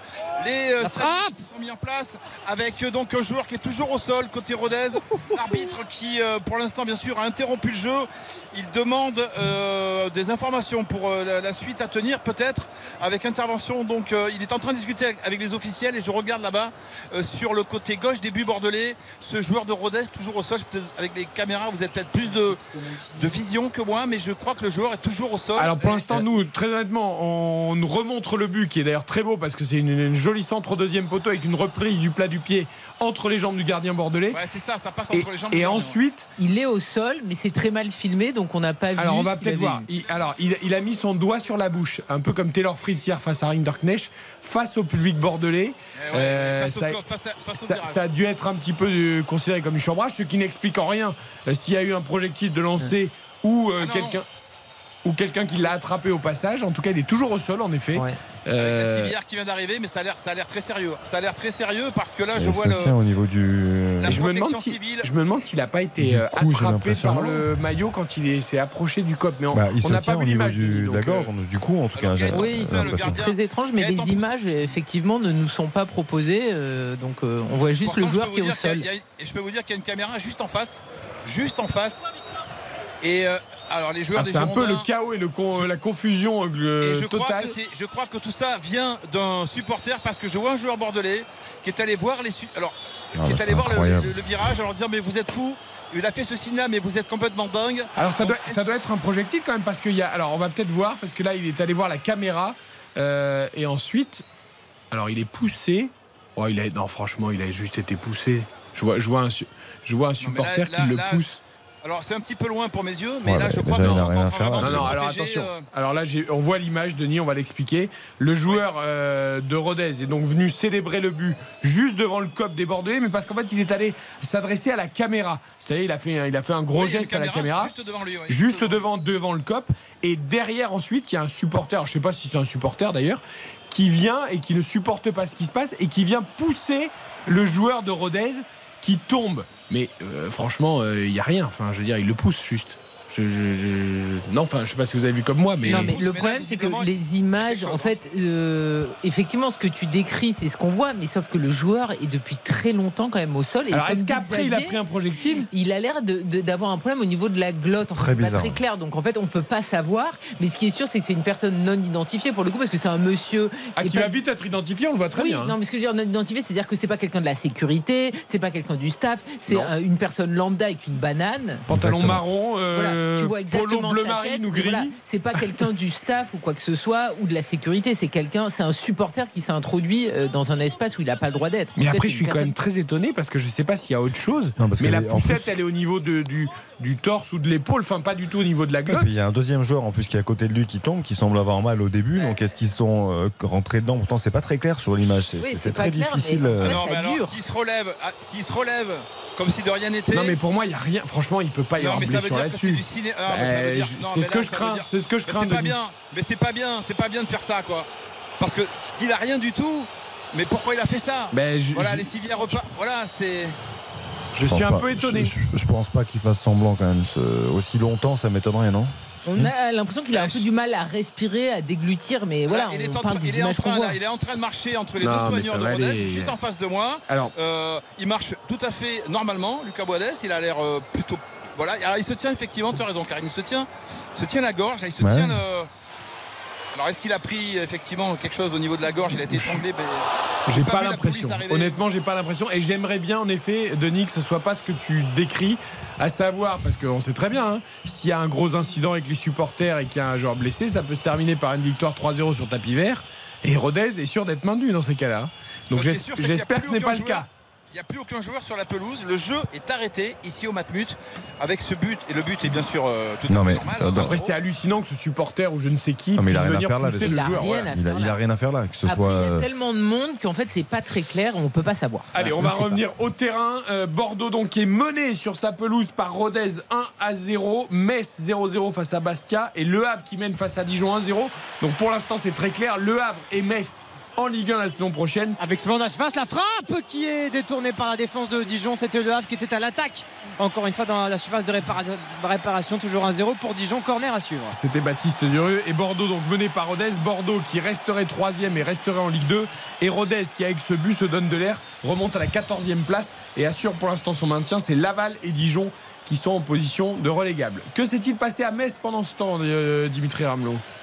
Ah bah on a surtout compris que Bordeaux avait encaissé un but. Hein, ah, vous l'avez senti dans le stade ah bah, ah bah si vous voulez, oui. oui, oui, il y a une énorme clameur, ça a chanté, ça a ressorti euh, les fumigènes, il y aura énormément, enfin énormément d'amende au barème, hein, mais il y aura amende, c'est certain. Et ça pousse plus que jamais les joueurs du, Football Club de Metz pour marquer ce but qui les libérerait euh, totalement joueurs, clubs, supporters, suiveurs, euh, compte tenu des autres résultats. Attention, ballon cloche au deuxième poteau, tête défensive de Bastia, corner à suivre. Ouais, ouais, ça a beaucoup chanté. On a compris que c'était en train de tourner comme il fallait. Évidemment, on va attendre hein, de savoir ce qui se passe du côté du, stade à Bordeaux. Pour l'instant, euh, rien. En tout cas, le scénario pour l'instant, peut-être qu'il est figé. Le match est interrompu pour l'instant. C'est favorable pour le Football Club de Metz. Allez, tout le monde est rentré, Denis Grandjou? Oui, tout le monde était rentré. Ah, tout le monde est rentré. c'est quand même un petit peu nouvelle. Tout le monde est rentré. Ouais, tout le monde est rentré. Là, je regarde. Il y a le speaker du stade, un petit peu qui a l'air complètement sonné. Alors je sais pas. Euh, quelle, triste publicité encore pour notre championnat de France quand même, parce que là c'est la Ligue 2 ce soir, que ce soit. Non mais Denis, que ce soit à Bordeaux, parce que Ok, peut-être qu'il n'a pas grand-chose, Boades, mais le supporter n'a rien à faire sur ah la pelouse et, n'a aucun cas à ah venir pousser le joueur. Et à Nîmes, le match a été interrompu aussi. A priori, il y a des problèmes de, de euh, lacrymo, je crois. Mais qu'est-ce que faisait cette personne sur la pelouse Mais alors, il y a quand même deux matchs qui sont interrompus. Je me demande, Denis, parce que tu me confirmes, devant le COP, il y a des espèces de, de barrières anti. Euh, euh, pour pas pénétrer sur la pelouse. Exactement. Alors tu as, en fait, ça. Tu as, tu, as, des espèces de, de vigiles pour que les, les, chauffeurs de public puissent haranguer la foule. Il y en a deux trois. Et effectivement, les grilles se sont, sont, sont penchées pour pas qu'on puisse rentrer sur la pelouse. Je me demande. il y a beaucoup de gens qui sont. Il y avait peut-être une personne qui était devant. Euh, voilà, je me demande si c'est pas quelqu'un qui était déjà sur la pelouse en fait. Euh, tu sais, euh, quelqu'un qui aurait une autorisation. parce qu'on n'avait pas l'impression que c'était un supporter descendu des tribunes. On a l'impression que c'était un, monsieur qui était là et qui n'a pas supporté l'ouverture du score ou, ou peut-être le geste devant la caméra de, ouais, de les, personnes qui sont là, Eric, les personnes qui sont habilitées pour être là, ce sont les stadiers. Le Football Club de Metz qui ouvre la main. Oh là là ah Le délire est total à Saint-Symphorien. Le ballon est venu de la gauche, ballon euh, une espèce de transversale au deuxième poteau. Il y a un joueur messin qui pouvait la toucher, je crois qu'il ne l'a pas touché, donc euh, il faudra regarder l'identité du buteur, mais je crois que le ballon, il vient de 25 mètres, il vient mourir, petit filet gauche du Sporting Club de Bastia. C'est attribué à Sabali ce but. Un but à zéro pour le Football Club de Metz après 31 minutes ici à Saint-Symphorien en fusion totale.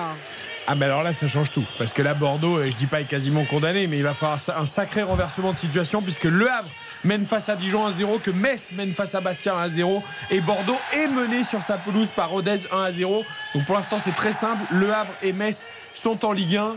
Euh, c'est le pire scénario pour les Bordelais, évidemment, Karine, alors que nous, nous revoyons le but messin. Bah oui, surtout qu'en plus, on le rappelle, avant quand même ce but de Rodez, Bordeaux avait eu beaucoup d'occasions. Et Xavier le disait, il faut être efficace. Et là, tu en plus le match qui est interrompu. Donc, tu une cassure avec un but encaissé, une double cassure avec un match arrêté. Enfin, c'est lamentable. Et on l'a dit, on l'a répété, le stade est plein ce soir. Ça n'arrive pas souvent. L'ambiance est incroyable. On a vu l'arrivée du bus encadré par les supporters, une ambiance magique. Et ça tourne mal pour un but adverse. Mais on rêve en fait. Ouais, bravo quand même au Messin là, de Dimitri Hamelot parce que certes il y a des problèmes à Bordeaux, mais pour l'instant le Havre et Metz ne demandent même pas ce qui se passe à Bordeaux puisqu'ils mènent au score Dimitri.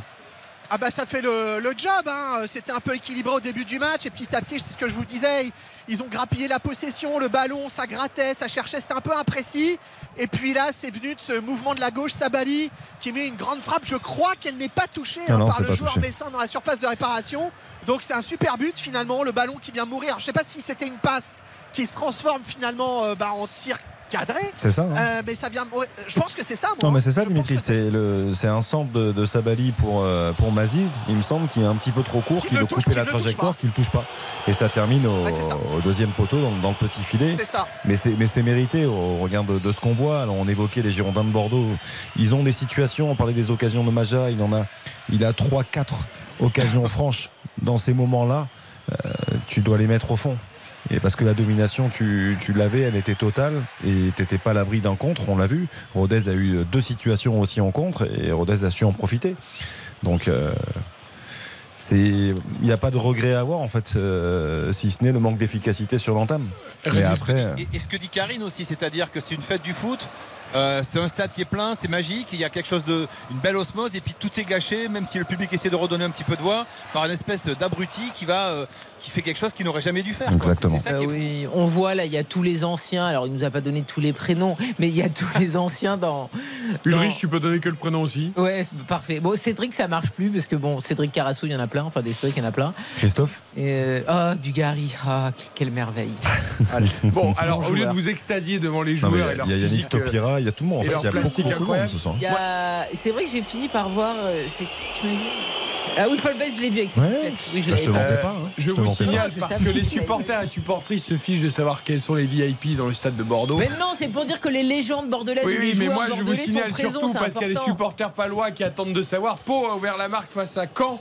1 à 0 pour les Palois. Les Palois qui ne sont pas maintenus avant cette journée et qui, avec ce but, font évidemment un grand pas vers le maintien puisqu'ils sont désormais 13e avec 47 points. Euh, ça sent bon pour Rodez. Ah non Et non, Rodez est redescendu du coup. Rodez est redescendu. Rodez est 17 e eh, mais parce que le match est suspendu. Donc le, le, score n'est pas pris en compte. Non, pour l'instant. pour l'instant, Rodez est normalement maintenu. C'est Laval et Dijon qui descendrait euh, en national puisque le résultat, comme le match est interrompu, Bordeaux-Rodez n'est pas pris en compte. en tout cas, Pau fait une très belle opération pour le coup. 1-0 pour le face à Dijon, 1-0 pour Metz face à Bastia, 1-0 pour Rodez à Bordeaux. Euh, les autres résultats pour l'instant, c'est Niort qui vient d'ouvrir la marque face à Quevilly-Rouen. Rouen, pardon. Nîmes a ouvert le score face à Sochaux. Là aussi, match interrompu. nous avons également Pau donc, qui mène 1-0, on vient de le dire, face à Caen. Et Guingamp qui mène pour l'instant 1-0 à Grenoble. On marque une courte pause, retour d'RTL Foot. RTL RTL Foot. Présenté par Eric Silvestro. Avec Karine Galli, Xavier Domergue, Le Havre mène 1-0 face à Dijon. Même avantage pour Metz contre Bastia. Et Bordeaux est mené sur sa pelouse par Rodez 1-0. Mais le match a été interrompu puisqu'il y a un supporter qui a poussé euh, le buteur rhodésien, qui célébrait son but juste devant le COP. Tout le monde est rentré au vestiaire. Et le match n'a toujours pas repris. Du coup, on va au Havre avec Baptiste Durieux où ça pousse pour faire le break pour être tranquillement à l'abri face à Dijon.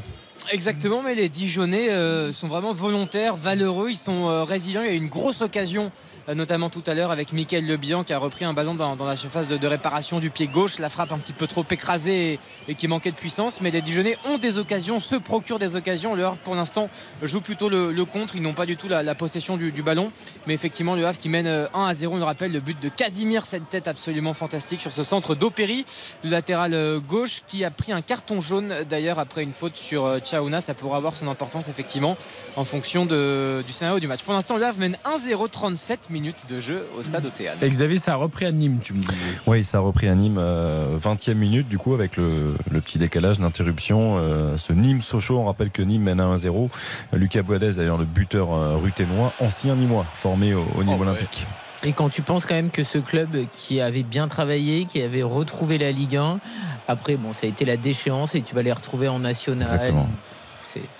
C'est terrible comme en fait des, non mais des euh, décisionnaires, donc des présidents peuvent tuer un club en quelques années. C'est-à-dire que tu mets des années, des années à bien travailler et en peu de temps, tu arrives à rendre quelque chose de bien, de sain en ruine. Et on peut louer d'ailleurs par rapport à tout ça, à tout euh, ce projet que tu évoques, euh, Karine, l'excellent travail de Bernard Blacard à l'époque, qui avait permis à ce club de, revenir en Ligue 1. Un vrai formateur. Un, vrai formateur, quelqu'un de très attachant et de très proche du club et de son groupe. Et bon, on sait ce qui s'est passé par la suite pour lui, mais bon.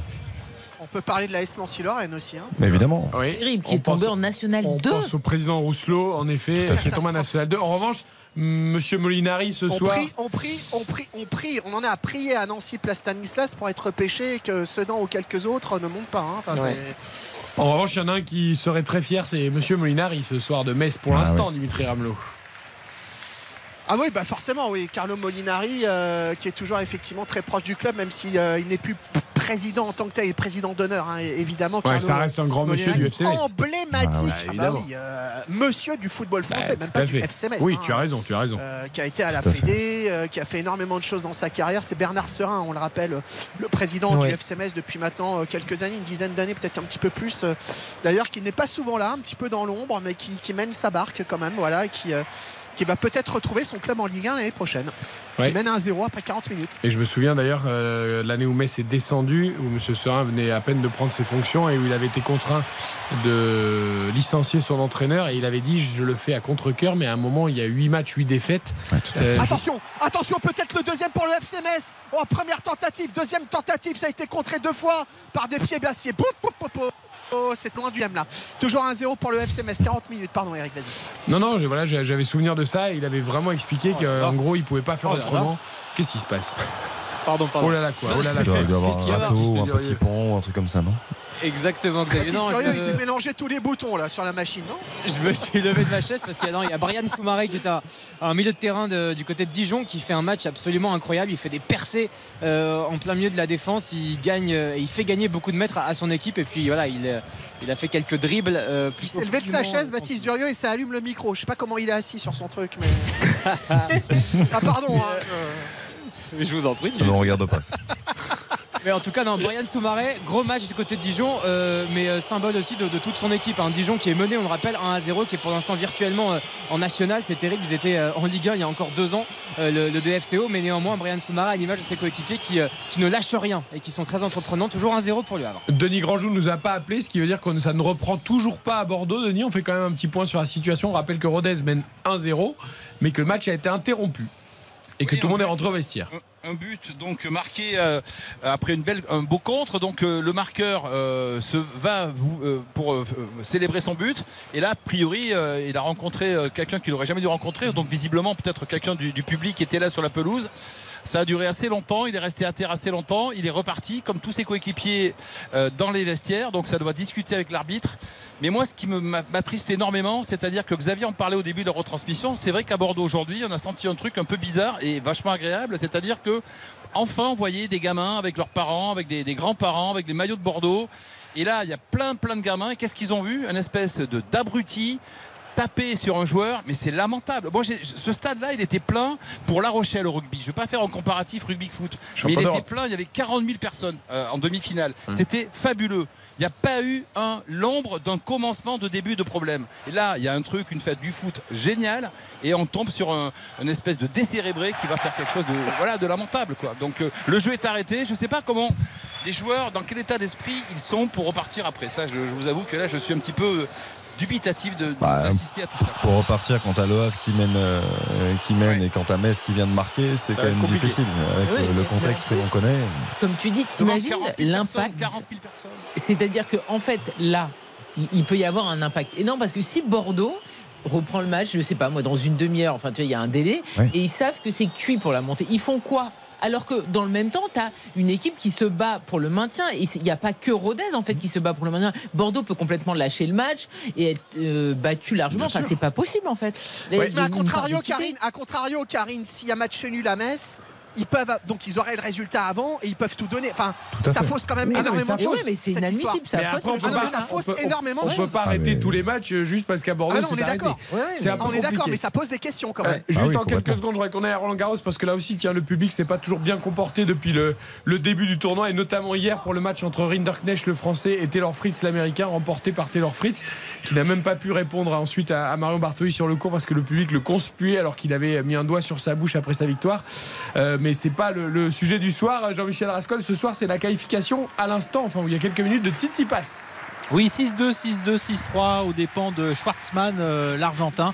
Tsitsipas se qualifié pour les huitièmes de finale. Mais l'autre événement, c'est que Alcaraz a perdu euh, un jeu, son jeu de service face à Denis euh, Chapovalov. Ce qui veut dire que le Canadien mène 2 à 0 dans la deuxième manche. Bien sûr, l'Espagnol a gagné le premier set 6-1. Mais dans la deuxième manche, à la cinquième balle de break. il a toujours eh des le... en absence le, bah, contre Daniel, il l'a fait. Hein. Oui, bien sûr. c'est la première fois de cette soirée. et euh, il, est, revenu dans, ce match. Il en a effacé une, deux, trois, quatre. Et la cinquième a été fatale. Mais il retrouve de la longueur dans son jeu, Alcaraz, là, pour balader son adversaire et d'une volée claquée de revers croisé marquer euh, ce point qui lui euh, permet eh bien, de revenir à, euh, je crois, deux jeux à un, si je ne dis pas de bêtises. oui, oui, c'est ça, deux jeux à un pour Chapovalov dans ce deuxième set face à Alcaraz. Merci beaucoup, Jean-Michel. Je vous signale également qu'il y a 37-34 entre vel et Boulogne-le-Valois à la mi-temps du match 3 de la demi-finale du championnat de France de basket. 17-16 euh, pour Boulogne-le-Valois dans le deuxième carton. Oui, Denis Grandjean, on vous écoute. Non, Gérard Lopez est allé, le président des Girondins là, vient de traverser la pelouse pour aller discuter avec euh, les, supporters du virage sud. Alors qu'est-ce qu'il leur dit? Je ne sais pas. En tous les cas, euh, il y a un grand conciliabule avec Gérard Lopez et sa casquette des Girondins, son t-shirt blanc et puis tout autour 3-4, j'imagine, leaders des, des ultras.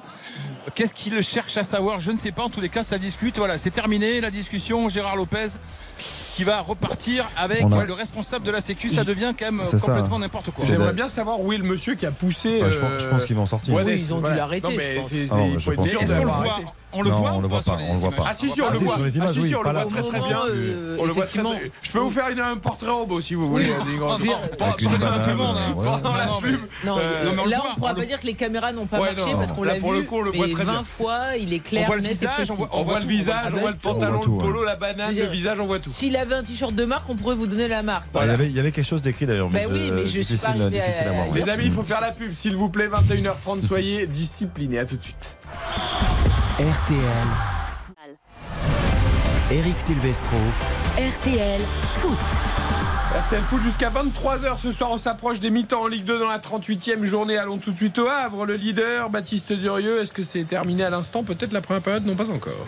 Exactement, si, si, c'est la pause. Ah, euh, tout juste à l'instant. Le Havre qui mène donc 1 à 0. On le rappelle depuis la 11e minute de jeu. Le but de Casimir sur une galette euh, d'Opéry. Euh, on voit les, des Dijonais qui sont toujours là, qui sont toujours présents, qui ont dominé tout de même ce premier acte et qui sont encore sur la pelouse avec un, grand cercle pour se parler, pour échanger. Mais effectivement, l'information principale principal, c'est le Havre qui est content, qui est soulagé, qui respire et qui est surtout très heureux de repartir avec cet avantage au score à la pause.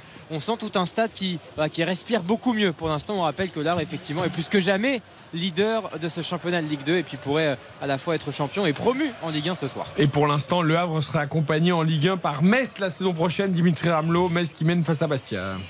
Sabali qui a marqué à la 31e. On est dans le temps additionnel. Il y en a 3 minutes. Il en reste peut-être deux corners à suivre pour Bastia. C'est par ta surface. Coup de pied euh, défensif, re-corner. Est-ce que vous voulez le suivre ou est-ce bah, si, on le suit. Bah, à Bordeaux, il se passe rien pour l'instant. On va expliquer pourquoi dans quelques secondes.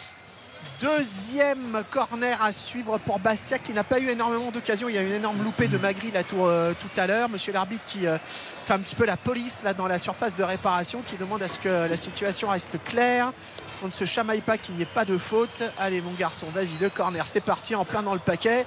Et le ballon, euh, tête qui passe derrière les buts de Oukidja. Ce sera un 6 mètres. On approche de la fin de cette première mi-temps. Euh, qui va probablement, en tout cas pour l'instant, il y a 1-0 pour le FC Metz. Denis Grandjou, toujours personne sur la pelouse au Matmut entre Bordeaux et Rodez. On rappelle match interrompu après l'ouverture du score de Rodez, de Boadès qui a été bousculé euh, par un supporter ou en tout cas quelqu'un de Bordeaux qui était euh, tout près de la caméra, qui a filmé la célébration du but de Boadès et depuis tout le monde est rentré au vestiaire et le match est interrompu depuis une bonne vingtaine de minutes maintenant, non? Ouais, depuis la 22e minute, je crois. et c'est assez surréaliste là ce qui se passe, c'est-à-dire que il y a des centaines et des centaines de gens qui ont allumé leur, les, les, phares, j'allais dire, les, lumières de leur téléphone. et, voilà. et donc ça fait, ça fait comme des milliers de lucioles dans le stade, mais en même temps c'est une espèce de silence. Euh, les ultras qui sont, euh, qui sont totalement amorphes et on attend euh, des nouvelles, mais pour l'instant il se passe absolument rien ici au Matmut, si ce n'est qu'effectivement le tableau de, du score marque bien Rodez 1, Bordeaux il faut, 0. Il faut quand même se rendre compte d'une chose, c'est que c'est très grave ce qui vient de se passer. C'est que, c'est que potentiellement, en fonction de la. Même si le geste semble pas dangereux, le fait qu'il y ait un supporter des Girondins qui pénètre sur la pelouse et qui s'en prennent à un joueur, c'est ce geste-là en fait qui est, qui est sanctionnable et qui peut, pourquoi pas, permettre au corps arbitral et aux délégués de dire on reprend pas le match, on arrête le match. 3-0 sur tapis vert, Rodez est sauvé. Parce que Rodez peut dire nous on veut pas reprendre le match, on se sent pas en sécurité. Hein. Exactement. Eux ils se sauvent comme ça ce serait pas. Ce serait terrible, mais et bien malheureux. mais vous ben, pensez que c'est en ce moment ce, qui se décide En fait, Denis, il y, a déjà eu trop d'exemples comme ça. il y a tellement d'enjeux, Denis. Un an et demi, deux ans, c'est c'est quand même malheureusement trop systématique. C'est-à-dire qu'on ne peut plus assister à ce genre d'images, on ne peut plus avoir ce genre de, comportement. Donc, euh, euh, ce serait disproportionné par rapport à celui-ci parce qu'à l'arrivée, on n'a pas l'impression qu'il lui fasse très mal. Je pense c'est pas le, malheureusement, c'est pas le geste, pas bien non plus. Mais, mais, le fait d'être sur le terrain, de pouvoir euh, s'en prendre à l'intégrité d'un joueur, on va aller jusqu'où? Et ça, c'est pas possible. On a vu des images comme ça par le passé. Je me souviens d'un Bastia Lyon où les supporters sont été pris aux joueurs lyonnais. Euh, bon, c'est mais on veut plus voir ça. Mais, et aujourd'hui, il y a toujours cette notion d'exemple. Est-ce qu'aujourd'hui ils vont vouloir vraiment arrêter ce match-là et dire on ne reprend pas le match? Et comme Alors ça, pour les euh, officiels, euh, Xavier. Mais Denis, mets-toi à la place des Ruténois. Les Ruténois, ils sont pas maintenus en Ligue 2. Euh, si le match ne reprend pas et qu'ils disent nous on se sent pas en sécurité dans les conditions ce soir et qu'ils arrivent à convaincre ou en tout cas que tout le monde arrive à se dire on reprend pas le match, eux ils sont sauvés. Hein. Mais ils peuvent le dire aussi de bonne foi parce qu'effectivement bah, il a été poussé quand même. Alors après sans doute qu'il exagère un peu encore que moi je ne sais pas s'il s'est fait mal ou pas en tombant, mais quoi qu'il arrive le, le, débordement et l'acte euh, inexcusable, il existe mais ça peut être un désastre hein, pour Bordeaux parce qu'ils peuvent être, euh, ils peuvent être, je pense, sanctionnés très sévèrement après cette affaire-là.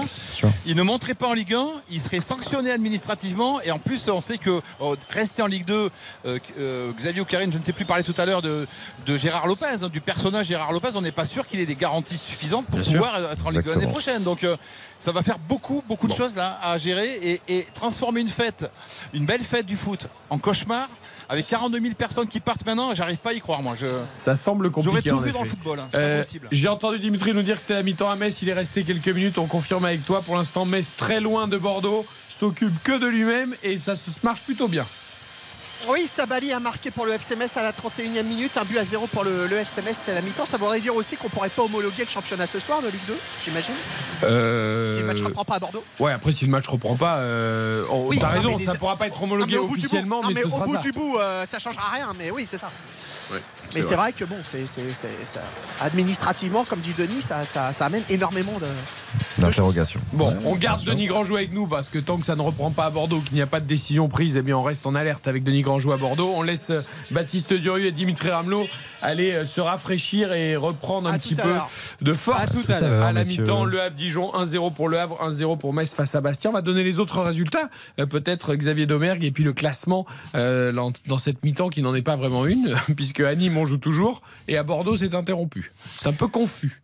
Oui. Nîmes, 35e minute, on le rappelle, Sochaux qui a égalisé un but partout, un but de, de Sissoko pour les, les Sochaliens. On sait que ce match, malheureusement, fait partie des matchs qui n'ont pas trop d'importance.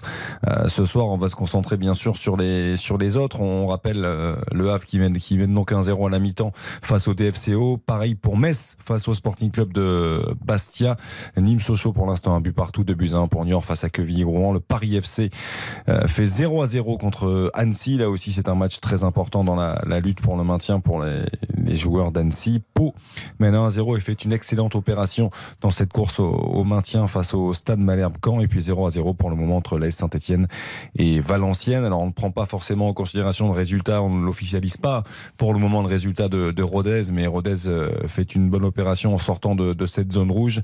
Euh, Laval est en train malheureusement d'y plonger. Dijon est plus que jamais 18e pour le moment, euh, en attendant une réaction, pourquoi pas, du, du DFCO. Et on rappelle en haut de tableau, pour le moment, là, c'est le Havre MS qui termine aux deux premières places et qui monte en Ligue 1. Ouais, pour l'instant, en fait, les places sont figées comme avant les coups d'envoi, puisque le Havre MS était premier et deuxième, et Laval et Dijon étaient 17e et 18e. Pour être tout à fait complet, juste avant les infos d'Aude Vernuccio, sachez également euh, que le Paris Saint-Germain handball a décroché son neuvième titre de champion de France de suite, le dixième de son histoire. Ils ont battu il y a quelques minutes Nantes 35-32 qui était la seule équipe qui pouvait encore euh, les dépasser au classement euh, championnat de France, donc pour le Paris Saint-Germain handball, euh, sous les yeux de Nasser Al-Araifi, qui est président du Paris Saint-Germain, de toutes les entités du Paris Saint-Germain. Donc il était présent ce soir à Coubertin.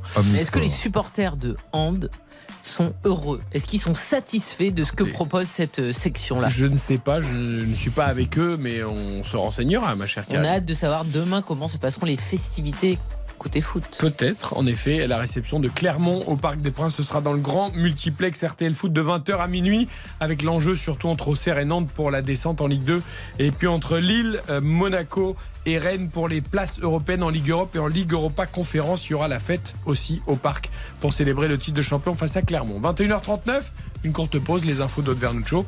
Et la suite de ce multiplex un peu foufou quand même, de la 38e journée de Ligue 2, en espérant que le match entre Bordeaux et Rodez reprennent le plus vite possible. RTL. Moi. RTL. 21h41 minutes. Avant les secondes périodes de la dernière journée de Ligue de toute l'info écho de Vernuccio. Bonsoir Eric, bonsoir à tous. Olivier Dussopt garde la confiance de la première ministre Elisabeth Borne. Le ministre du Travail sera jugé pour favoritisme du 27 au 30 novembre prochain. Thomas Proutot, de quoi sera-t-il question dans ce procès? Eh bien, le ministre est soupçonné de petits arrangements avec les règles des marchés publics, des faits qui remontent à 2009. À l'époque, Olivier Dussopt est maire de la ville d'Annonay, dans l'Ardèche. Il décide de privatiser une partie du service de l'eau dans sa ville. D'après l'enquête menée par le parquet national financier, l'actuel ministre du Travail favorise alors un des candidats potentiels, la SOR, groupe spécialisé dans la fourniture et la gestion de l'eau, au détriment d'autres opérateurs. Olivier Dussopt se défend cet après-midi dans un et affirme qu'il démontrera sa bonne foi. Le ministre encourt deux ans de prison et 30 000 euros d'amende, sans compter une éventuelle interdiction d'exercer une fonction publique. Quatre jours d'audience seront consacrés à l'affaire. Les précisions de Thomas Proto pour RTL. Un prêtre traditionnaliste de Vendée condamné à 20 ans de réclusion pour viol et agression sexuelle sur 27 mineurs, quasiment tous membres de la communauté chrétienne intégriste Saint-Pie X, au sein de laquelle Pierre de Maillard, le prêtre, a officié dans plusieurs départements, communauté non reconnue par l'Église catholique. Le résultat doit tomber sous les coups de 23 heures. L'agence Standard Poor's rend dans la soirée son verdict sur la dette souveraine française. Comme Fitch il y a un mois, elle peut à son tour abaisser la notation de la France et entraîner une hausse des taux d'intérêt euh, du pays, note qui serait vécue comme une sanction contre le gouvernement pour sa gestion des finances. Retour maintenant à Roland Garros. Roland Garros 2023. Avec Jean-Michel Rascol. Et l'on vous retrouve avec euh, ce match, le numéro 1 mondial, Carlos Alcaraz affronte en ce moment le Canadien Denis Chapovalov. Oui, effectivement. Et ce match euh, avait débuté en faveur de l'Espagnol qui avait assez facilement remporté la première manche 6-1. Et puis il a basculé au début de la deuxième manche puisque c'est le Canadien qui a fait le break. Il s'est fait reprendre mais a à nouveau fait le break et il mène 4-2 jeux à suivre, 15 partout entre les deux joueurs dans le septième jeu de cette deuxième manche. C'est un match très agréable où les deux athlètes frappent très très fort. Alors il y a un petit peu plus de fautes euh, en ce moment de la part de, de l'Espagnol, mais c'est vraiment une partie très très agréable à euh, observer dans la mesure où euh, eh bien, ce sont euh, deux talents de la nouvelle génération qui, qui s'opposent. Hein, le numéro 1 mondial, Alcaraz, et puis Chapovalov, canadien, qui a un revers à une main formidable et qui est essaye de tenir l'échange et de répondre à la puissance de son vis-à-vis. Euh, c'est un match en tout cas euh, très plaisant à suivre. Je vous rappelle le score 6-1 dans la première manche pour Alcaraz, 4-2 pour Chapovalov dans le deuxième set. Et puis euh, sachez que du côté d'un autre match, c'est la qualification de Tsitsipas tout à l'heure aux dépens de Schwartzmann, l'Argentin en 3-7, 6-2, 6-2, 6-3 en 2h03. Là aussi, Stefanos Tsitsipas est bien lancé dans ce tournoi, qualifié pour les huitièmes de finale. Jean-Michel Rascol en direct de Roland Garros pour RTL. La météo demain temps sec, chaud et ensoleillé toute la journée sur la moitié nord du pays. Ça tournera à l'orage dans la moitié sud, orage parfois violent avec de la grêle et de fortes rafales de vent. Les températures comptées de 9 à 17 degrés le matin du nord au sud. L'après-midi, vous aurez de 17 à 29 degrés la maximale pour Angoulême. L'arrivée du Quintet Plus, il fallait jouer le 12, le 8, le 11, le 10 et le 2. Et puis les courses demain, elles ont lieu à Hauteuil. Les pronostics Dominique Cordier, le 7, le 8, le 6, l'As, le 11, le 2. Et sa dernière euh, minute, c'est le 2. Hardy les gars. Merci beaucoup, Aude Vernuccio. On vous retrouve tout à l'heure à 23h pour un point sur l'actualité. À tout à l'heure. Eric Silvestro, c'est RTL Foot. RTL Foot avec Karine Galli ce soir avec Xavier Domergue, avec Baptiste Durieux au pour le Havre Dijon, Dimitri Ramelot à Saint-Symphorien pour Metz Bastia et Denis Grandjou, Matmut Atlantique pour Bordeaux-Rodez. C'est la dernière journée de Ligue 2 avec en jeu deux places pour la Ligue 1 la saison prochaine et deux places malheureusement pour le National pour accompagner Nîmes et Niort dans la division inférieur. On rappelle qu'à Bordeaux, le match est interrompu. D'ailleurs, on va aller tout de suite voir Denis Grandjou. Euh, est-ce qu'on a du nouveau? Je ne vois rien. Il ne se passe rien en Matmut Atlantique. Non, non, match, euh, interrompu. match, interrompu. depuis la, 22e minute. Ce but donc de Rodez, euh, célébré par le marqueur qui se fait agresser, on peut dire ça comme ça, par par un supporter qui n'avait rien à faire sur la pelouse. Depuis, le jeu est arrêté. Alors, il y a eu beaucoup de conciliabules. Gérard Lopez qui est parti discuter avec les supporters, les ultras du virage sud. Là, à l'instant, David Lafarge, le responsable de sécurité, qui est allé discuter avec euh, les responsables du virage sud. Tout le monde siffle. Alors, est-ce que ça veut dire qu'il y a des infos, des rumeurs comme quoi le match ne reprendrait pas? En tous les cas, pour l'instant, il ne se passe rien, si ce n'est euh, une sorte de silence assez pesant ici, donc euh, au Matmut Atlantique, dans ce qui était une belle fête et qui se transforme vraiment en véritable cauchemar. Bon, on va y revenir évidemment. Est-ce que c'est reparti au Havre, Baptiste Durieux, loin de tous ces problèmes bordelais, le Havre qui veut valider sa montée en Ligue 1 C'est reparti avec un banc dans la surface de réparation, peut-être pour les Havrais qui va être intercepté par euh, les Dijonais, effectivement. Toujours 1 à 0, on a repris le jeu depuis une minute. Les Havrais, par l'intermédiaire d'Aluli et Richardson, qui ont, sont allés chercher la touche directement pour le coup d'envoi et qui sont plus que jamais volontaire pour euh, essayer pourquoi pas d'aggraver le score et que cette victoire pour l'instant qui se profile soit encore plus belle. On rappelle que le Havre pour l'instant est virtuellement champion de Ligue 2, promu en Ligue 1. Euh, toutes les petites loupiottes, les phares ont été allumés comme euh, dirait Denis Grandjou dans les tribunes à la mi-temps avec ce magnifique Levels Davici. Ça c'est un hommage à Xavier Domer, classique de la musique électro pour célébrer pour l'instant cette belle victoire à Vraise. On rappelle depuis la 11e minute 1-0 le but de Casimir. Toujours les hommages. Moi ce qui me surprend quand même c'est que donc euh, on a vu hein, malheureusement beaucoup la saison passée euh, des gros soucis avec des matchs interrompus et qui très souvent quand même globalement reprenaient. Pas à chaque fois, mais globalement ils ont toujours euh, repris. Là, on a vu un incident, la personne a dû être neutralisée. Pourquoi en fait ils ne communiquent pas pour dire bah, le match va reprendre quoi? Enfin, tu vois, c'est pas par exemple comme ce qui s'était passé lors de Lyon-Marseille où il n'y avait pas une personne isolée, c'était beaucoup. Et finalement, mm. il y avait Dimitri Payet qui avait été agressé, ça n'avait pas repris. Là, c'est une personne qui a été. Je pense qu'ils n'arrivent pas à se mettre d'accord. Je, pense qu'il euh, y a peut-être un, son de cloche du côté des délégués. Peut-être que les coachs, euh, certains ont envie de reprendre, d'autres non. Ce qui va se passer à Bordeaux, à Saint-Symphorien. On regarde de près parce que j'en ai discuté avec des supporters à la mi-temps. Si ça en reste là à Metz, 1 euh, à 0, que ça reprend à Bordeaux. Si Bordeaux met 5 buts, Bordeaux monte et pas Metz. Hein. Oui, bah Bordeaux déjà ils sont menés pour commencer. Non, non, mais, euh, oui, non, mais, oui, mais, non, mais pour vous dire à quel point pour l'instant Metz est tranquille. Hein, Metz doit juste faire son petit match. Donc on espère que ça ne reprendra pas. Voilà, ici les supporters de Metz espèrent que ça ne reprendra pas à Bordeaux. Moi je pense qu'il y a un truc qu'il faut, je l'ai dit tout à l'heure, mais je le répète. Euh, n'oubliez pas que c'est Bordeaux-Rodez, qu'il n'y a pas que Bordeaux, il y a Rodez qui joue son maintien en Ligue 2. Les enjeux économiques et sportifs sont énormes. Et moi, je, me souviens de Nice-Marseille où de, il y avait des joueurs qui ne voulaient pas reprendre le match. Et moi, je serais à la place des Ruténois. Euh, bah, c'est tout pas, pour pas reprendre. Non, mais c'est pas très sportif. N'empêche, ah euh, tu vas pas forcer la main pour reprendre. Bah, hein. évidemment, tu vas pas forcer la main pour reprendre. Donc euh, bon, on verra. Metz c'est parti en tout cas, c'est reparti. Metz qui mène au score Oui, c'est reparti depuis deux minutes. 1-0 euh, pour le FC Metz. Sabali a marqué à la 31e minute et je crois qu'il n'y a pas eu de, de changement. On est derrière le FCMS à fond évidemment, mais comme je vous le dis, on surveille euh, un petit peu ce qui se passe. Tout le monde est sur son smartphone là, à écouter la radio. Ah, ça bouge un petit peu, j'ai l'impression. Ce qui se passe à Bordeaux. Ah, je, vais sortir, je vais sortir quelques officiels du tunnel. Euh, ça, non, ça continue de discuter. Euh, c'est vraiment la confusion totale ici. Alors, juste, on vous signale en attendant un but de, Saint-Etienne de Crasso, je crois, qui est absolument magnifique. Xavier Domergue, une frappe Magnifique. Pied gauche, il, s'avance, il pousse un peu son ballon, il apprend coup de pied, elle, est rectiligne, elle ne bouge pas, il y a la puissance, la précision. C'est son 17e but de la saison. Crasso, l'attaquant de la Saint-Etienne. Pour l'instant, ça, voilà, ça ne joue pas trop de mauvais tours à Valenciennes, mais attention, ils sont juste au-dessus de la ligne de flottaison. Ils ne sont que 16e du coup Valenciennes avec ce but encaissé sur la pelouse de Saint-Etienne.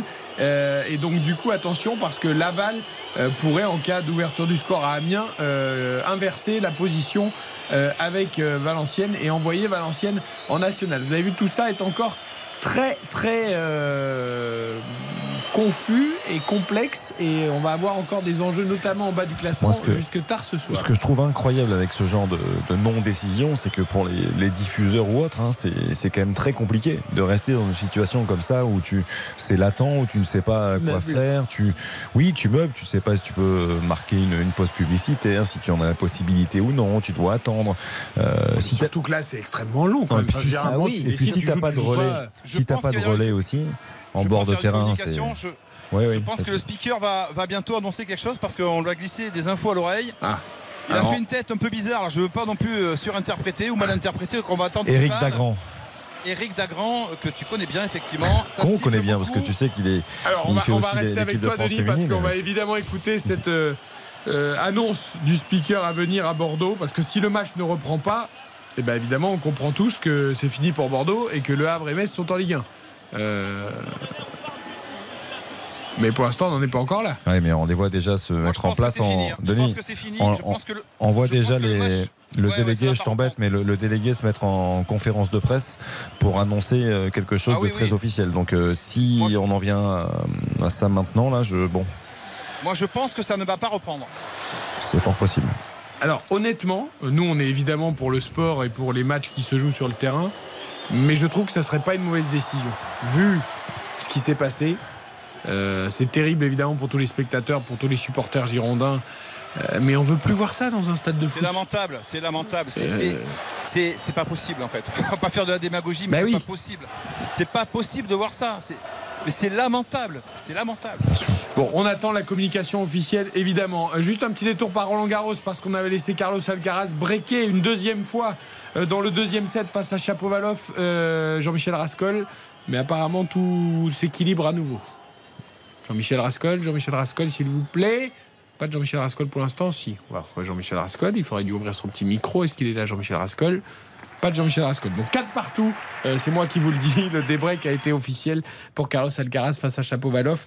4 jeux partout dans la deuxième manche. L'Espagnol qui a gagné le premier 7, 6 jeux à 1. Là, on en revient à ce qui s'est passé. On sait que c'est une personne. On l'a vu, enfin, vraiment, en, mondiovision, on peut le voir, ce monsieur.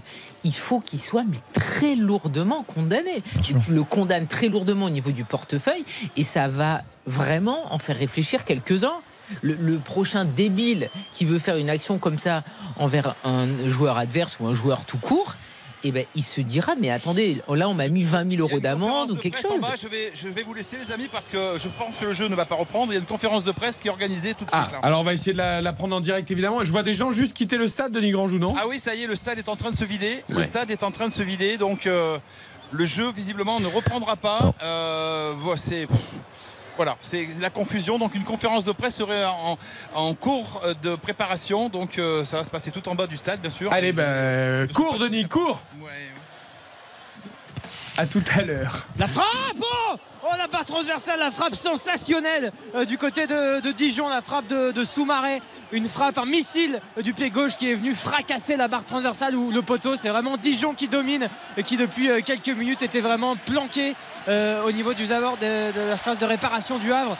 Une frappe exceptionnelle, toujours un zéro néanmoins pour les Havrais, mais qui concède une nouvelle occasion avec des Dijonnais qui sont plus que jamais vraiment très très dangereux, en particulier sur ce début de seconde période. c'est chaud également au Havre, même si tout va bien pour l'instant pour les Havrais. Alors en bas du classement, il y a une chose importante qui vient de se passer, Xavier Doberg. Un but de l'éternel, Papis Cissé qui fait quand même une drôle de saison. Pour Amiens, euh, pour Amiens effectivement qui permet aux, Amiénois de, de, mener 1-0 à domicile face à Laval. Du coup Laval est, officiellement peu importe le, résultat en tout cas pour l'instant de, Rodez en déplacement à, Bordeaux. Le match qui est interrompu on le rappelle.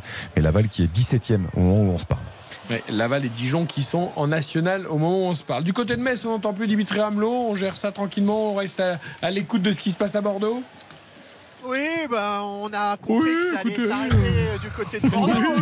30 minutes. Euh, côté Bastia, un débordement côté gauche. Bastia, le crochet, il rentre dans la surface de réparation. Le centre, attention parce que c'est quand même pas fini. Hein. Il reste 37 minutes à jouer euh, dans cette partie. C'est petit, petit rythme hein, depuis la, la reprise. On rappelle que Metz mène 1-0 depuis la 31e minute. Et ce but de Sabali, mais les gens autour de moi ont, ont compris, Eric, ça sentait quand même très très bon compte tenu de, ce qui se passe à Bordeaux, de la décision qui devrait être prise.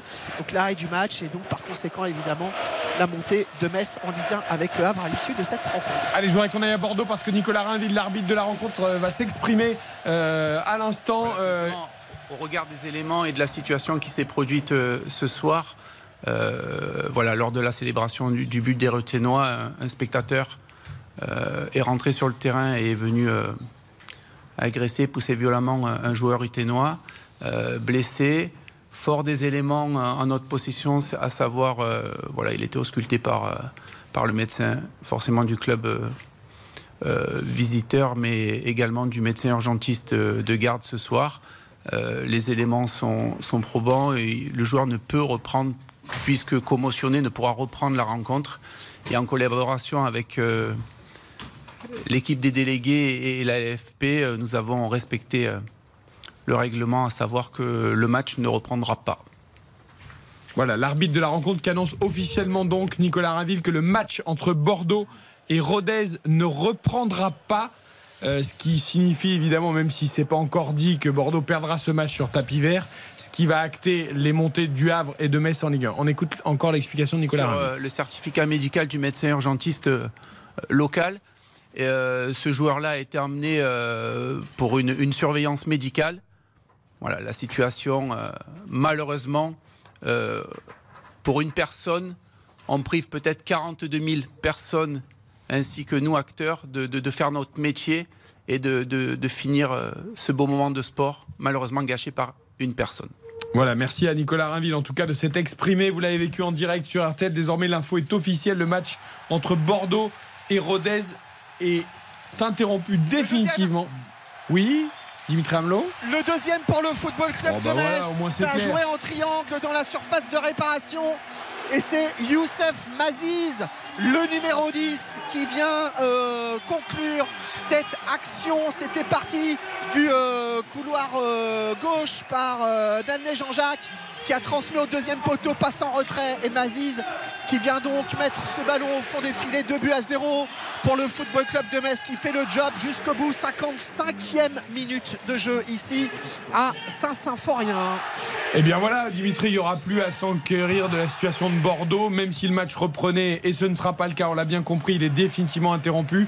Metz n'aura compté que sur lui-même avec euh, ce succès pour l'instant qui se dessine face à Bastia 2-0. Les Messins vont pouvoir faire la fête à Saint-Symphorien hein. et retrouver la, Ligue 1. Dans le stade, hein. La folie totale dans le stade Saint-Symphorien.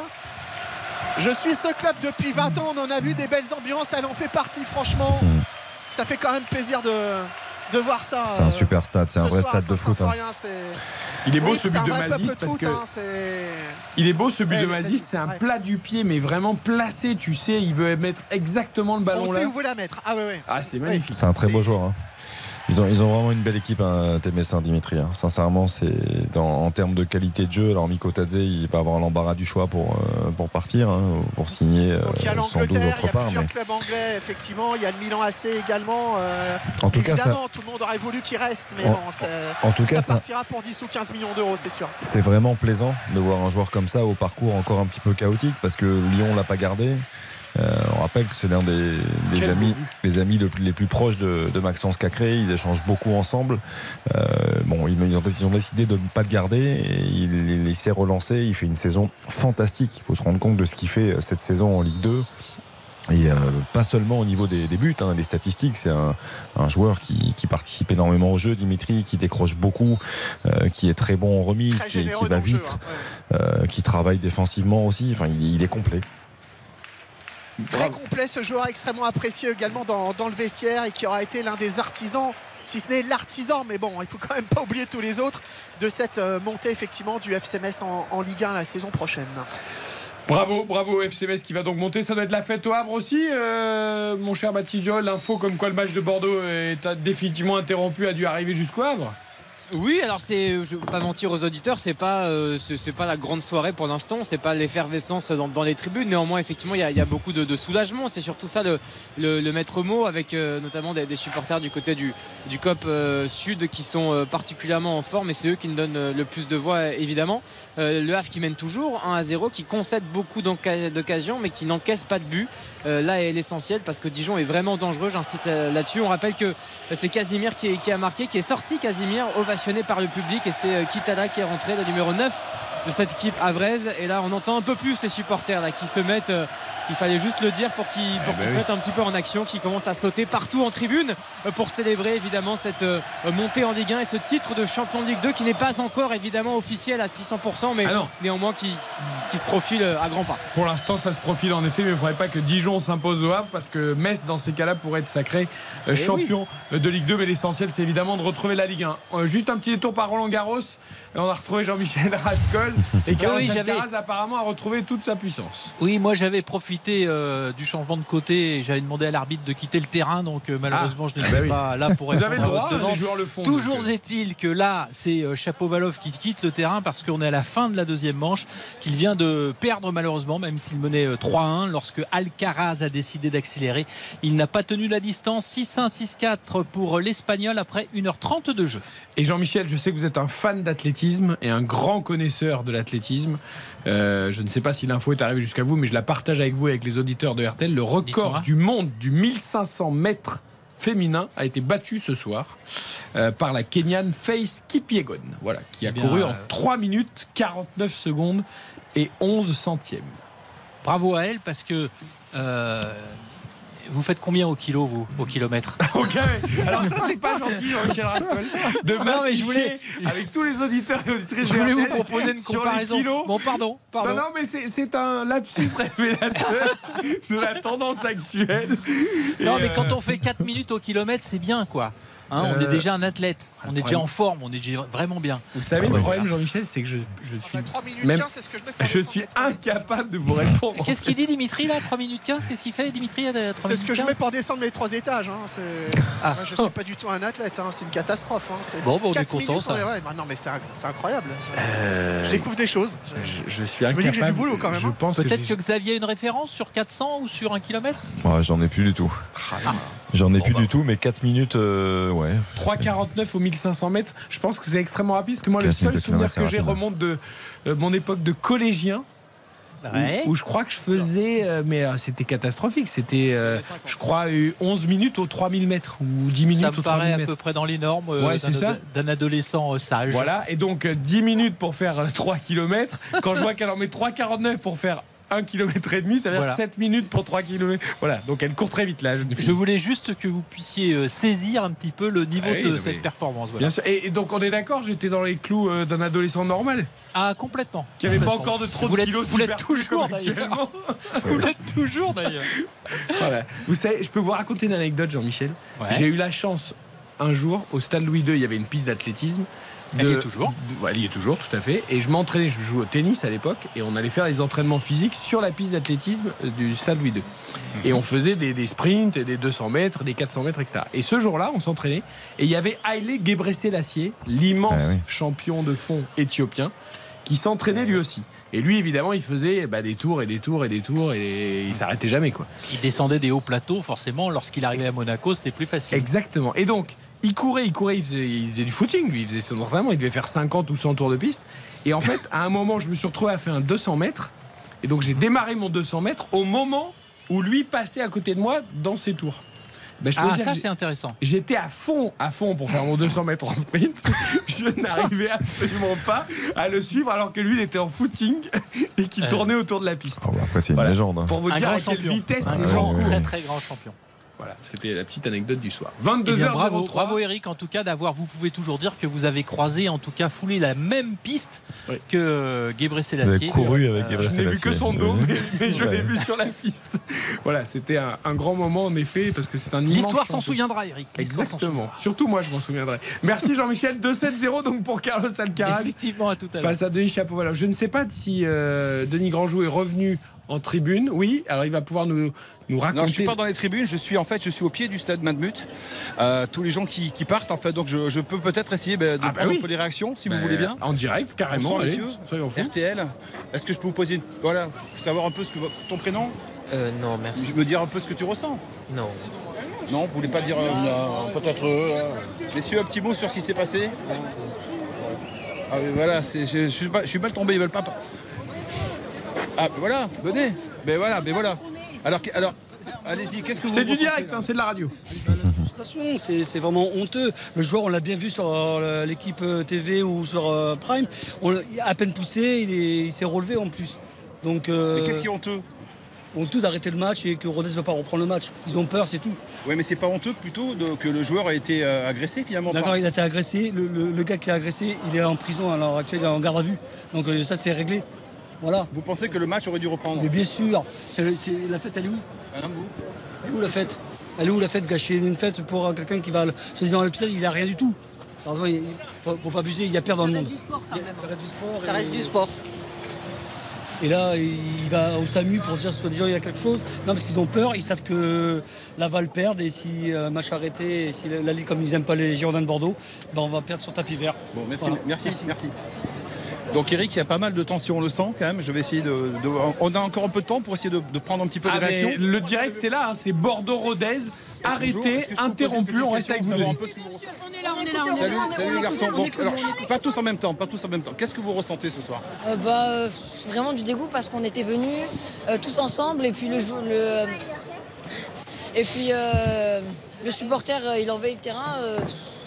Et puis pour ces Vous avez quel âge tous là vous êtes euh, Moi j'ai 10 euh, ans et 10 ce que je pense 12 ans, 13 ans. Donc pour vous c'est quoi? C'est un gâchis? C'est quoi alors? Et ben, ben, moi je trouve quand même que c'est euh, dans, Bordeaux il y aura des bons et des mauvais moments dans, dans, la vie, je sais pas, mais le supporter qui rentre sur le terrain ça sert à rien. Moi je ressens un peu de haine parce que enfin je sais pas, il a fait ça. Je ressens de la haine un peu aussi pour le joueur parce que je sais pas. Enfin je sais pas. Mais attends, le joueur il a rien demandé, il marque son but. Ah, mais je sais pas, aussi il est allé chambrer le virage euh, sud, c'est pas. Je sais pas, mais j'espère que le supporter euh, va être sanctionné, qu'il va avoir des pénalités pour l'année prochaine. Mais bon, c'est. Comme l'a dit mon camarade, c'est euh, on est supporter pendant les mauvais, les bons moments, et puis l'année prochaine on remontera. Bon, la vie d'une fille, comment tu t'appelles? Alia. Bon Alia, qu'est-ce que t'en penses de tout ça? Bah moi c'était mon premier match, donc c'est sûr que je suis un peu déçue, je m'attendais pas à ça. comme tous mes amis me l'ont dit, euh, c'est plus du dégoût que j'ai ressenti, mais bon, après, euh, ils ont dit aussi que c'était dans les bons moments et les pires euh, qu'on devait supporter Bordeaux. Et là, c'est un très mauvais moment. Hein. Ah oui, c'est vrai. Bon, merci les amis. C'était en direct, monsieur C'était en direct, oui. ah, la magie de la radio, la magie du direct. Merci, Denis, en tout cas. On va également avoir Xavier dans quelques minutes qui était dans les tribunes du Matmut Atlantique et qui lui aussi quitte le stade. Euh, je peux comprendre, évidemment, il faut condamner le geste du supporter qui a, qui a poussé euh, Boadès, le, buteur euh, euh, ruténois. Évidemment, les supporters, ils sont déçus parce que, comme nous, ils ont eu l'impression. Alors après, attention, hein, si les médecins ont dit en effet que le joueur se sentait pas bien, n'était pas en état de reprendre, que ça semblait pas si grave que ça, Xavier c'est très touchy hein, comme sujet. Hein. Euh, c'est difficile, ouais. Euh, voilà, on peut comprendre aussi la frustration que le match ne reprenne pas, mais en même temps, il faut condamner ce genre d'intervention bah, de supporters. Euh, la comprendre parce qu'on on a le sentiment que le, geste n'est pas si violent que ça. on se dit, bon, ça, ça, peut reprendre une fois que le joueur est exclu du stade et conduit effectivement en garde à vue, parce que, bon, peut-être que le match aurait pu reprendre. Maintenant ce genre d'agissement, on en a marre. Quoi. Et ça, n'a plus sa place dans un stade de football. C'est plus possible. Peu importe si Lucas Boades euh, est chambré, qui que ce soit. En fait, il, il, va simplement célébrer son but avec le doigt effectivement devant la bouche. Il se retourne vers la caméra, je pense, pour revenir plus que pour aller voir les supporters. C'est pour aller faire un petit truc devant la caméra.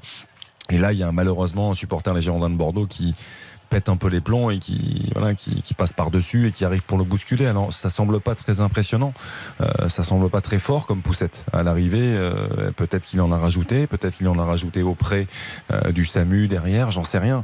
Mais toujours est-il que ça ne doit pas exister ce genre de choses et que on a vu des images on a vu Gaëtan Poussin quasiment en larmes Johan Barbet qui est revenu au club qui est un enfant du club qui est un Bordelais pur souche.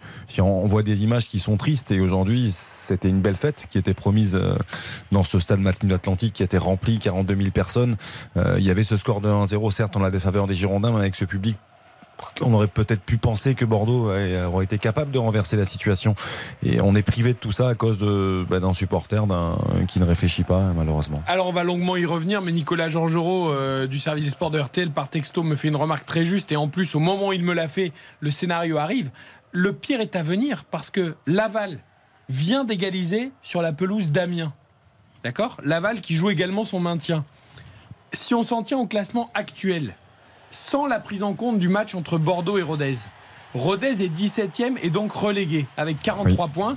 Et Laval, en inscrivant ce but à Amiens, est 16e avec 44 points. D'accord Mais si Rodez, qui menait au score 1-0. L'égalisation de Bastia. Euh, pardon. Le but de Bastia, pardon, 2 buts à 1 pour le FCMS. Bastia qui marque un but dans cette euh, rencontre. Le FCMS qui est toujours devant. Il reste 22 minutes à jouer. Les On vient te voir tout de suite, Dimitri. Laval, donc, qui vient d'égaliser, compte 44 points. Rodez, sans la prise en compte du match de Bordeaux, 43 points.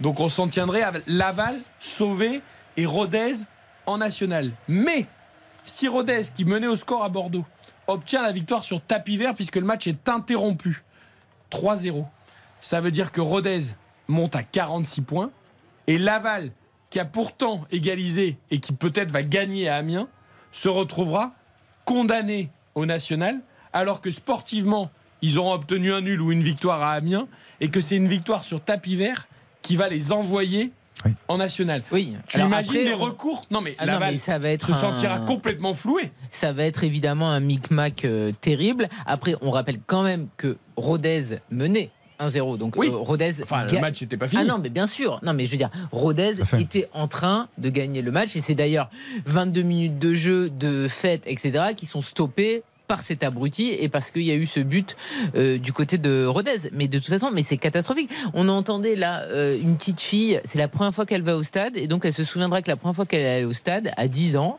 c'est bah, j'ai vu 20 minutes d'un match et en fait, bah, il y a un abruti qui a tout gâché. Mais en fait, cette personne, ce qu'elle a fait, au niveau du sportif, c'est grave. Et Xavier l'a dit, tu voyais tous les Bordelais qui étaient mais mais vraiment mais déçus, qui pleuraient, qui avaient euh, les fesses dans le gazon, qui regardaient les supporters, etc. C'est-à-dire que une seule personne, mais euh, bousille la soirée de tout le monde et il y a des conséquences énormes. Mais cette personne doit être gravement sanctionnée. Mais quand je dis pas de la prison, c'est hein. financièrement en fait. Parce que cette personne, ce qu'elle a fait, c'est très grave financièrement pour Bordeaux aussi. je me tourne vers Baptiste Durieux qui lui est au Havre pour le Havre Dijon. Alors ça se passe très bien pour le club doyen qui mène un 0 qui va retrouver la Ligue 1. Mais pour Dijon, c'est un peu comme Laval.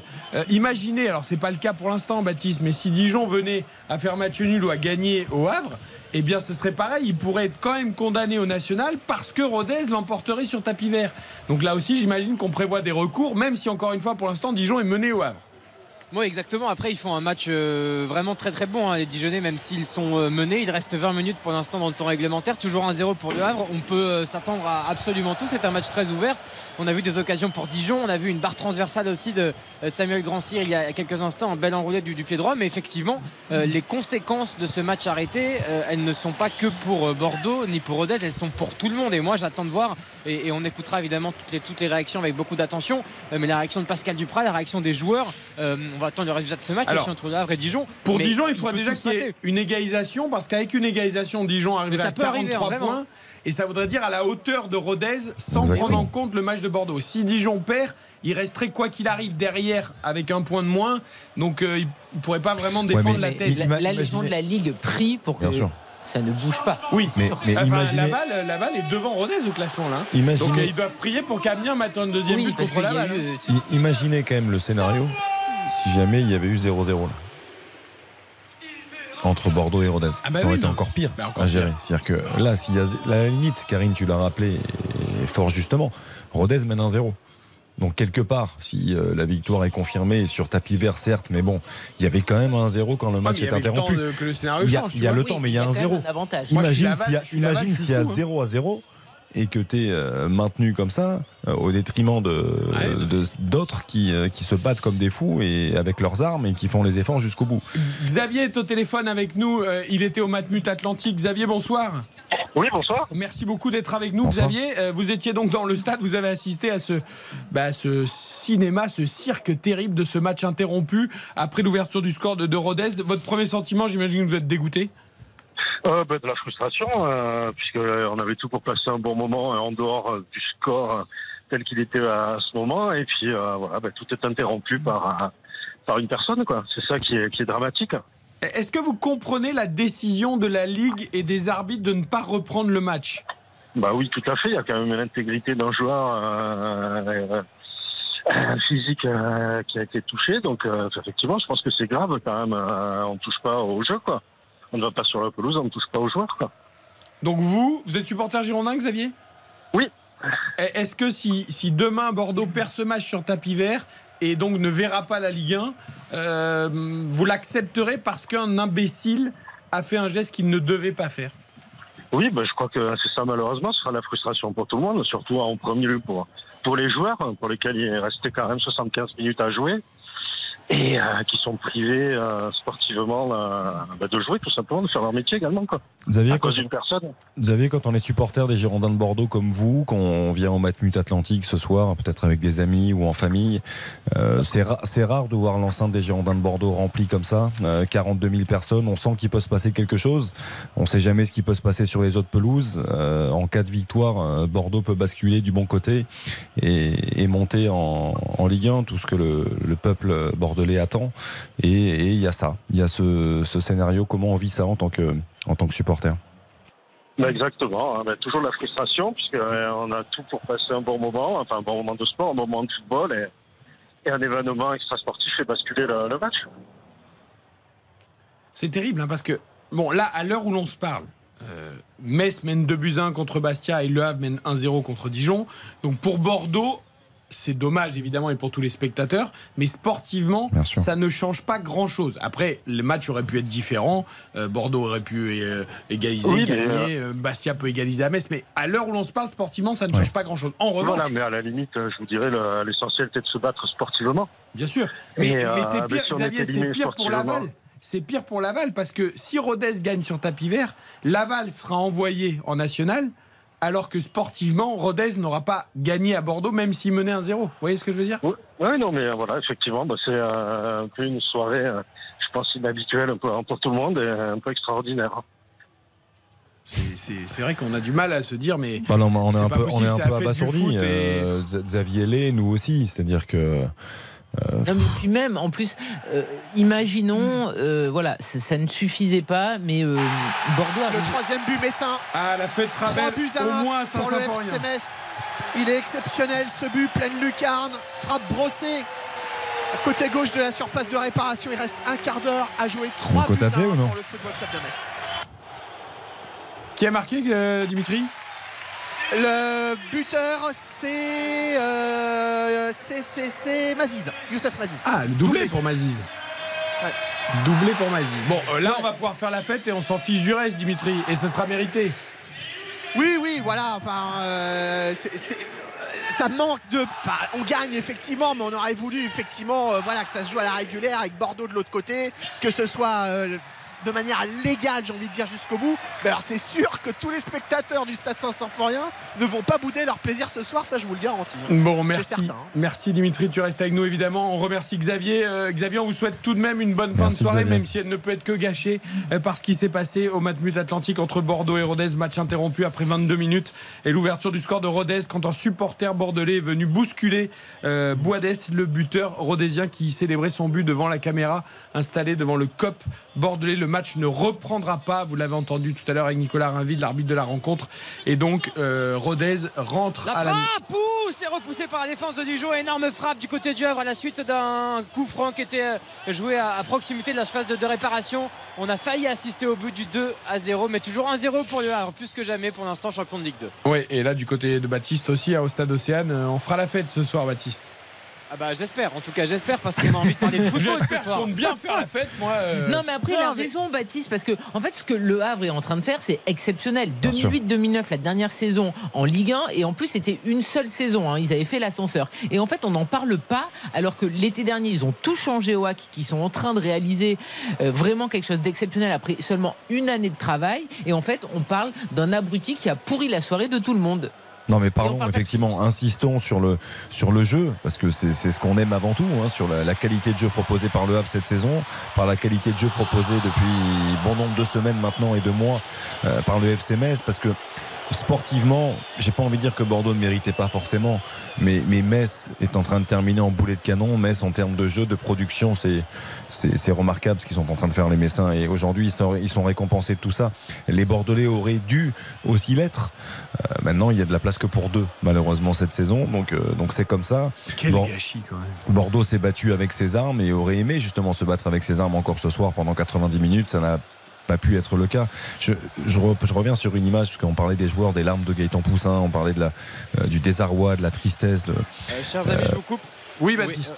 Euh, information qui n'a rien à voir, mais Sergio Ramos quitte le Paris Saint-Germain. Voilà, je vous, laisse en débattre si on a le temps 5 minutes avant mais attendez, attendez, vous nous balancez ça comme ça. Sergio vous a appelé pour vous prévenir et pas moi. Vous pouvez pas nous, nous lancer ça comme ça au début. Bah, c'est une grosse info. C'est une très grosse info, pardonnez-nous, on, est quand même en train de parler. Il, nous coupe la parole. Ça comme ça. Mais prévenez-moi, mon petit cœur doit être préparé enfin, Baptiste. Bah oui, en plus, c'est une parenthèse. Et puis on en redébattra évidemment demain euh, lors du dernier match du PSG au Parc des Princes.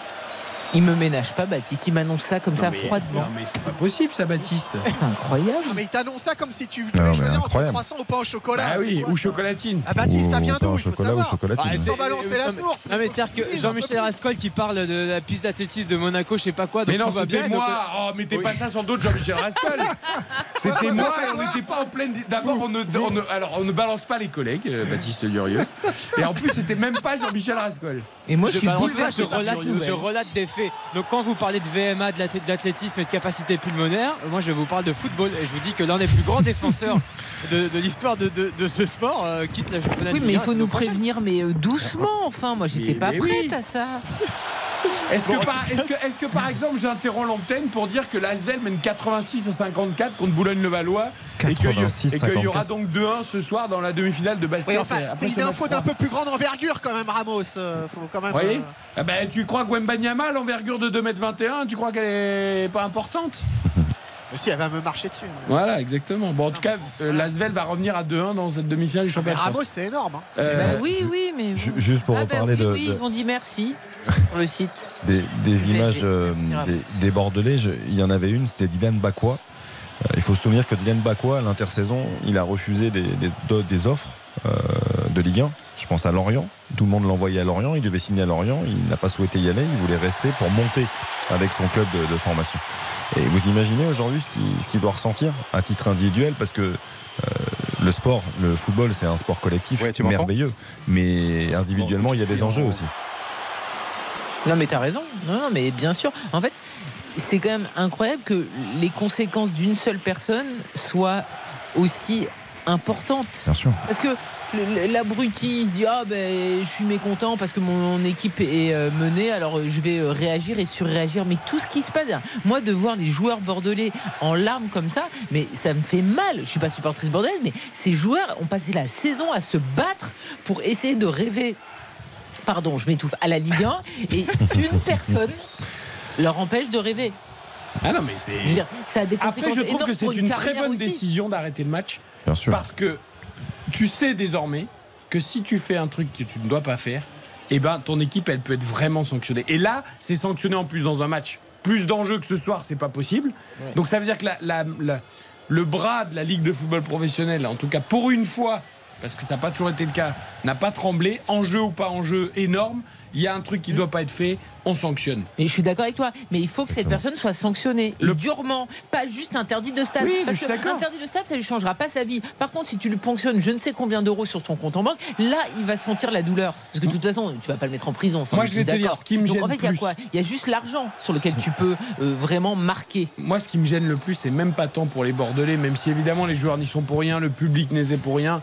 Bon, malheureusement, il se trouve qu'il y a un des leurs qui a fait une bêtise. Mais moi, ce qui, je pense à Laval à Laval, je pense à Annecy, à Dijon, à ces clubs qui, qui peut-être vont descendre en national parce que l'équité sportive n'aura pas été respectée. Comment tu fais à expliquer à un club qui au classement va être au-dessus d'un club qui va se maintenir sur tapis vert que toi tu descends en national? Je, Tu vois, autant pour Bordeaux, bah, tant pis, à la limite c'est la sanction, mais autant pour les autres clubs, c'est terrible. Non, non, mais c'est euh, impossible. Hein. Ah non, mais c'est un enfer. De toute façon. Laval va forcément faire des recours et je suis pas sûr qu'ils obtiennent pas gain de cause devant euh, je ne sais quel tribunal. Euh, le problème, c'est qu'il y a des délais très longs, Eric. Hein, vous le ben oui, mais attends, euh, encore une fois, Dimitri, Laval aura 44 points. Oui, non, non, mais je suis parfaitement d'accord avec et vous. Et Rodez aura 43 points. Alors on va leur donner 46 sur tapis vert, mais c'est terrible. après, est-ce qu'on est ferait une Ligue 2 à un club de plus ben, Je sais pas, mais en tout cas, c'est clair que cette affaire n'est pas finie. Hein. Je sais qu'à un moment, les règlements permettaient euh, de jouer en Ligue 1, Ligue 2 entre 18 et 22 clubs. Je vous parle de ça il y a 10 ans, hein, c'était en 2013-2014. Je sais pas si c'est encore le cas, mais euh, ça a existé à un moment. Ah là, pour le, ça? mais là, ça va être une bataille d'avocats avec les bah instances. bien sûr. Ça, va être démentiel. Hein. ça va être en, plus, ça et, ça, commence une minute après la fin des matchs. Oui, évidemment. Et puis ça intervient, ah bah ça intervient à un moment de la saison, un moment de, euh, de, l'histoire de notre Ligue 1 où quand même il y a un vrai changement, il y a un vrai bouleversement. C'est-à-dire que la Ligue 1 va passer à 18 clubs. C'est-à-dire que bon, euh, la Ligue 2 est, forcément aussi chamboulée par tout ça. Parce que je, vous, cite Laval parce que c'est Laval qui pour l'instant est dans la, euh, dans la situation de pouvoir se sauver sportivement, ce qui n'est pas le cas de Dijon par exemple qui est mené au Havre. Mais Laval en plus je regarde, sur les quatre derniers matchs, c'est trois victoires. Oui. Et là, ce serait un nul à Amiens, ce qui veut dire sur les cinq derniers matchs, ils n'en auraient perdu qu'un. Donc ils auraient fait ce qu'il faut sportivement pour se donner les chances de se maintenir. Et là, tu leur dis, bah non, l'autre équipe sur tapis vert, elle a gagné, donc toi, tu descends en national. C'est inacceptable. Terrible. Ah mais qu'est-ce que tu fais? Ah non, mais, Pour le coup, quelle est la solution? Parce que est-ce que ce match-là, derrière, après l'avoir interrompu, tu es capable de le rejouer? Non mais c'est surtout qu'en plus il n'y a plus non plus aucun intérêt. Les Bordelais, euh, sauront qui sont en Ligue 2 par exemple. Si Le Havre et Metz venaient à gagner. qui joueraient jamais le match et je reçois à l'instant c'est du direct je vous mens pas je vous le montre euh, sur la caméra d'RTL.fr mathématiquement c'est mathématiquement c'est possible hein. je, reçois un SMS d'un Eric supporter à la loi qui me dit je, je vous écoute je suis, alors je t'écoute, hein, c'est un, garçon que je connais, euh, et qui, je suis supporter de Laval depuis toujours. Je suis dégoûté de cette soirée. Ils sont lésés par ce qui s'est passé. J'espère qu'ils feront appel en cas de victoire de Rodez sur tapis vert. Évidemment, évidemment que les supporters de Laval feront ça. Enfin, les supporters, le club de Laval. Bien sûr. C'est terrible. C'est pas bah du oui, sport. Non, mais c'est normal, eux, ils doivent se défendre. Alors, est-ce qu'on organise un match Laval-Rodez? Un, barrage? C'est une folie. Hein. Bah non, parce que Rodez dira bah nous, bah, Rodez a gagné son match à la 22e. Voilà. Non, mais il faut, faut se préparer à, tous les scénarios possibles, hein, sincèrement. Hein. Et on n'est pas à l'abri de, qui décide de jouer finalement le match, même si tu as raison par rapport à l'intérêt du haut. Mais en bas, tu as un intérêt. Oui, ben oui. Est-ce que, Bordeaux le jouera à eh, Je suis d'accord avec toi. Parce qu'il y a une différence de plus 5 au niveau des buts aussi, donc c'est colossal. Complètement. Ce qu'on va faire, c'est qu'on va marquer une courte pause. On va aller au Havre et à Metz pour faire la fête au moment des coups de sifflet finaux, parce que le Havre et Metz seront assurés d'aller en Ligue 1. Et ensuite, on reviendra évidemment sur tout ce qui s'est passé à Bordeaux. Et on entendra également la réaction de Pierre Urmic, le maire de Bordeaux, qui était présent ce soir au Matmut Atlantique. Bordeaux-Rodez interrompu définitivement après l'ouverture du score des Ruténois parce qu'un supporter bordelais a poussé le buteur Boades. RTL. Eric Silvestro. RTL Foot jusqu'à 23h. Avec Karine Galli, Xavier Domergue et tous nos correspondants, nos envoyés spéciaux, on pensait passer une belle soirée de foot avec du suspense sur les terrains. On a passé notre soirée à parler de, de règlements. Ah alors 3, buts à 2 pour le FC Metz. C'est Chour qui vient de marquer Kevin Chour, le numéro 8 de Bastia, qui est entré en cours de match il y a quelques minutes seulement, qui permet à son équipe de réduire l'écart. 3 buts à 2. Il reste 2 euh, minutes à jouer dans le temps réglementaire. Et il y aura moi, bien 3-4 minutes de temps additionnel, je pense. Mais Metz jouera bien en, Ligue 1 la saison prochaine. Dimitri se régale en tout cas. Ah, Dimitri voit 5 ah bah, buts, euh, sans savoir rien va faire la fête. Euh, profitez Dimitri. Tout va bien se passer. Euh, Baptiste Durieux aussi va passer une belle soirée au Stade Océane avec le retour du club doyen Le Havre en Ligue 2, en Ligue 1 pardon. Champion de Ligue 2 et en Ligue 1 le club le plus ancien en France, 1870, je crois. 112 pour 72 non, pour ce club euh, du Havre. Oui, bon, de toute façon, c'est par là. Je dirais 1872. Euh, club doyen, cherchez pas. Club doyen. plus simple. Club doyen, exactement. Avec euh, là, on a vu les, 21 000 supporters ce soir qui sont là, qui sont tous debout pour l'instant. On attend ce coup de sifflet final avec impatience. Le Havre qui mène toujours 1 à 0 depuis cette ouverture du score en, début de rencontre avec une ambiance qui se réchauffe petit à petit. On s'apprête à célébrer tout cela. Un peu de patience encore. 5 minutes de temps additionnel. Ça vient de, ça vient de tomber et on va pouvoir célébrer ça en bonne et due forme. Mais c'est déjà la fête. Hein. On voit des gens qui sautent évidemment partout dans toutes les tribunes, tribune sud, tribune est, tribune ouest, tribune nord et même en tribune de presse. Certains journalistes locaux sont évidemment très heureux de cette nouvelle aussi. Donc voilà, c'est une belle fête et malgré ce qui se passe à Bordeaux, effectivement, euh, il faut aussi savourer ce, moment et cet instant au stade Océane. Et on va la vivre avec toi évidemment cette montée officielle du hack vous avez euh, la bonne date en plus, vous êtes incroyable. vous savez pourquoi j'ai aucun mérite? Tout à l'heure, il y a eu un tifo géant avec l'écusson du hack. Et eh ben vous savez dire. Et il y avait écrit 1872 en grand. et comme j'ai une mémoire photographique exceptionnelle, il faut bien avoir quelque chose de bien. sur le logo du club. C'est vrai. Voilà. Euh, Metz, Bastia, là aussi, on va faire la fête à Saint-Symphorien, Dimitri Ramelot avec 3 buts à 2 pour le Football Club de Metz. Encore 15 secondes à jouer dans le temps réglementaire. Il va y avoir le panneau. Je vais vous annoncer ça en direct. 3 minutes de temps euh, additionnel. 3 minutes pour euh, bah, les Bastiers. Pourquoi pas d'égaliser dans cette rencontre. On a déjà vu 5 euh, buts. Sabali, doublé de Mazis pour le FC Metz. Bonner. Ah oui, je vous avais pas dit le premier buteur. Hein. Bonner et Chour pour le, les deux buts corse ce soir ici à Saint-Symphorien alors qu'on entre à l'instant dans le temps additionnel de cette partie. Et on va rester au Havre euh, avec Baptiste Durieux parce qu'il y a quelque chose qu'on a oublié de préciser, c'est que Dijon perd au Havre 1-0. Eh Dijon est officiellement relégué en national, mais si Dijon venait à égaliser dans le temps additionnel, Dijon compterait 43 points et du coup pourrait, comme Laval, peut-être entamer une procédure suite au match interrompu entre Bordeaux et Rodez. Tout ça serait très compliqué, mais pour cela, il faudrait que Dijon égalise. C'est pour ça que les Dijonnais euh, jouent jusqu'au bout, hein, Baptiste. Exactement, toujours euh, très entreprenant, mais à l'image du, match entier, avec euh, pour l'instant Dijon qui a toujours et encore le ballon, mais le Havre euh, il défend bien. Elle est tellement solidaire cette équipe, elle concède certes des occasions, mais elle encaisse vraiment peu de buts. C'est la meilleure défense de Ligue 2, avec peut-être un contre là pour le Havre justement, mais c'est Dijon qui va récupérer avec un ballon dans les pieds de Baptiste René, le gardien. C'est compliqué pour les Dijonnais parce que l'ambiance évidemment elle est formidable ici avec des supporters qui sautent vraiment de, partout. Mais les Dijonnais ont le, ont le couteau entre les dents pour l'instant pour ces trois dernières minutes avant le, coup de sifflet final. Arthur Desmas, le portier du Havre, qui récupère ce ballon et qui va essayer évidemment de gagner du temps. Toujours 1 à 0. Il reste 3-2 euh, minutes avant euh, le coup de sifflet final qui sera fatal à la fois pour euh, le Havre comme pour Dijon. Allez, on reste également en ping-pong avec Metz, Metz-Bastia, mais attention parce que la Ligue de football professionnel pourrait ne pas entériner officiellement les résultats et les monter ce soir avec une commission qui se réunirait très rapidement eh en début de semaine prochaine. un petit peu plus tôt. Hein, ouais, néanmoins, néanmoins pour Le Havre et pour Metz, pour moi, si à victoire, ça changerait. Le gros problème, c'est plus Laval. Euh, éventuellement Dijon ou Valenciennes s'il y a des problèmes pour la montée par rapport à Rodez. Sportivement, Le Havre et Metz auront gagné leur. Euh, voilà. Mais Le Havre, en termes de points, c'est sûr. Mais Metz, si le match devait être rejoué entre Bordeaux et, Rodez, il y aurait une histoire de différence de but, puisque Metz et Bordeaux sont à égalité. Néanmoins, pour l'instant, il faut déjà acter la victoire. Qui me semble pas, qui me semble pas improbable, mais on, on est très très loin effectivement de, de ce scénario. Il reste une minute à jouer dans le temps additionnel de cette partie. Toujours 3 buts à 2 euh, pour euh, le Football Club de Metz face à Bastia qui n'a pas démérité, euh, qui a joué le match à fond.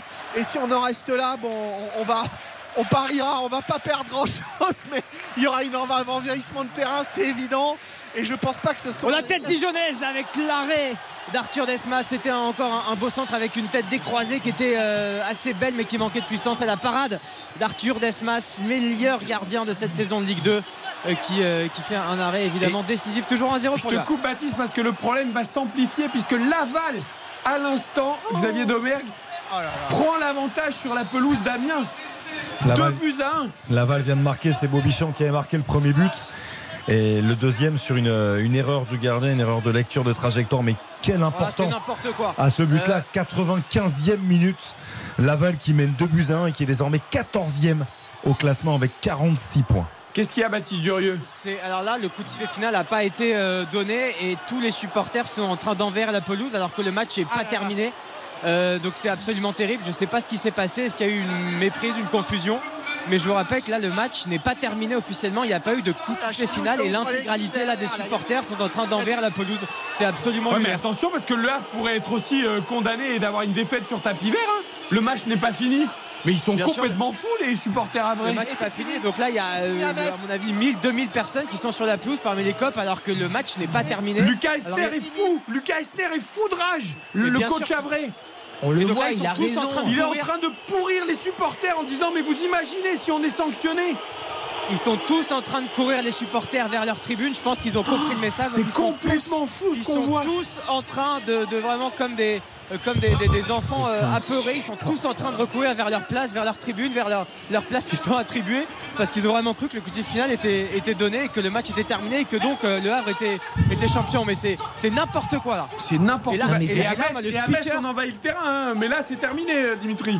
Alors nous, c'était bien terminé, ça envahit le terrain euh, quand même. Il y a même des fumigènes sur la pelouse. C'est un peu du n'importe quoi aussi, mais c'est un peu moins du n'importe quoi qu'ailleurs.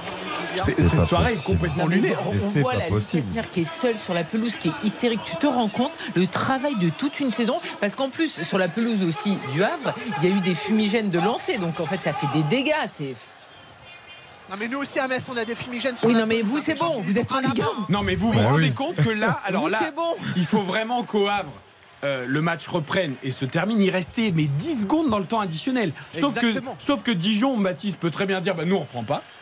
Non, mais là. mais, mais là, on Bah non, mais attendez, mais moi, Dijon, bah, tu joues, le tant pis, tu joues la, la, mais. Oui, mais là, tu peux pas faire ça, Eric, je suis ah désolé. Bah, non, mais. Non, mais il faut être droit, il faut être sincère un peu, non, non, bah, La sincérité, c'est que moi, le match que j'ai vu, c'est que Dijon domine du début jusqu'à la fin et que là, ils avaient encore le ballon à 10 secondes de la fin. on voit Mathieu Bodmer aussi sur les images qui dit à tout le monde est retourné en tribune. C'est incroyable. Et donc là, juste pour vous dire que le speaker, il a pourri littéralement, il a engueulé euh, les 26 000 personnes, enfin en tout cas euh, une partie de ces personnes-là qui ont envahi le terrain, mais il les a engueulés vraiment sans absolument aucun état d'âme au micro devant tout le monde dans toutes les tribunes. Là, pour l'instant, ça y est, on a juste les joueurs du Havre, en tout cas quelques-uns qui sont sur la pelouse. Les joueurs de Dijon ne sont pas là. Ils sont rentrés dans le vestiaire. Je pense qu'ils ont eu un peu peur. Et donc on voit tous les joueurs qui sont prêts à tous les joueurs, tous les, supporters qui sont prêts à envahir la pelouse. Mais évidemment là pour l'instant le match est interrompu aussi. Je suis désolé de vous dire ça. On rappelle que le Havre mène 1-0, que le stade se préparait à une fête absolument magnifique pour la montée du Havre en Ligue 1. Pour l'instant le match est interrompu et l'ambiance est absolument lunaire. Parce que le monde est circonspect. On se demande ce qui se passe. On rappelle que le Havre, la montée en cas de victoire, si le match se termine, pourrait être officiellement acté puisque le Havre compterait 75 points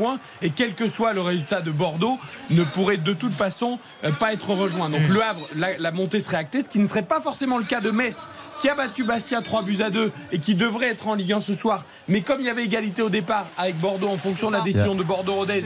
Voilà. Il y a des choses incroyables qui sont en train de se passer parce que les joueurs Baptiste. Parce que Laval a marqué, Laval est maintenu et là on voit Paris FC Annecy. Le Paris FC qui a marqué il y a quelques minutes et Annecy pour le moment, hein, au moment où l'on se parle, est condamné. C'est-à-dire que Annecy si on prend la victoire potentielle de Rodez, euh, parce que là ils sont 16e. Rodez, les points sont pas comptabilisés.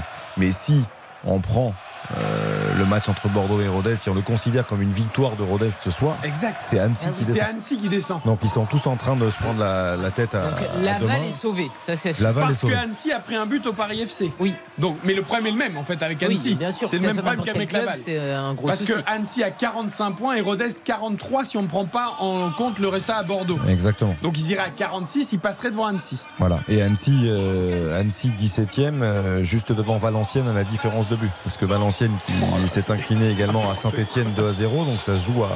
C'est incroyable. Et, là, on voit sur les images, donc côté Avré, les joueurs sont encore sur la pelouse. On voit Jean-Michel Roussier, on voit Mathieu Bonnemer. On a vu par contre Olivier Delcourt, président de Dijon, qui est allé rejoindre ses joueurs dans les vestiaires. Parce que là, il faut penser à Dijon aussi. Dijon, c'est une descente aux enfers. C'est-à-dire qu'ils étaient en Ligue 1 jusqu'en 2021 après longtemps euh, avoir été un pensionnaire de Ligue 2 et là il tombe en national. Est-ce qu'on euh, peut faire une toute petite parenthèse? Nous avons jusqu'à 23h pour vous décrire ce chaos hallucinant en Ligue 2, même si Metz et Le Havre ont gagné. Enfin, Le Havre, c'est pas tout à fait terminé puisque le match est interrompu à 10 secondes de la fin du temps additionnel et que Bordeaux s'est interrompu devant la 22e minute.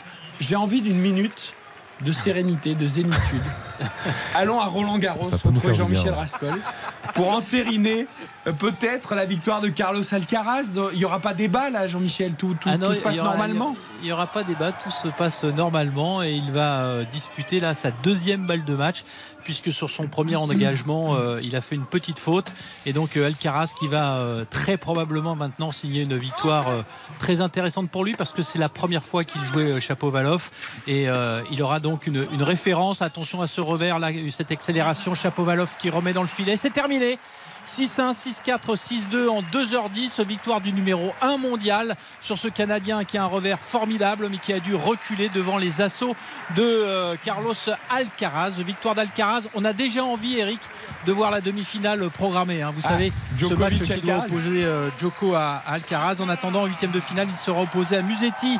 Euh, Lorenzo Musetti, l'Italien, qui a battu Nori aujourd'hui et rien que ça c'est aussi une belle perf. Et vous verrez à nouveau un très beau revers à une main. Moussetti c'est un eh ben tennis absolument euh, très élégant, il n'est pas gaucher euh, mais ça sera absolument euh, magnifique à voir. Merci Jean-Michel, vous nous confirme pas d'envahissement de terrain ici à vous, nous vous nous apportez un peu de calme et de sérénité. Alors si le 14e marque, le 16e va être pêché mais le 15e qui avait mal ah, peut ah, Je vous laisse à, cette, à, ces, scénarios qui sont quand même assez exceptionnels Exactement. et incroyables. Merci Jean-Michel en tout cas de nous avoir fait vivre le direct à Roland Garros.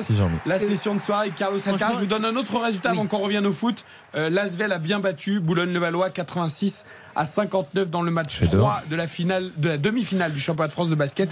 Ça fait donc 2-1 pour Boulogne-le-Valois. Le match 4 aura lieu encore euh, à l'Astrobal avant un éventuel match 5 euh, à euh, Boulogne-le-Valois, à Levallois. Non mais tu vois la tête de Lucas Elsner, mais il est dépité, tu m'étonnes.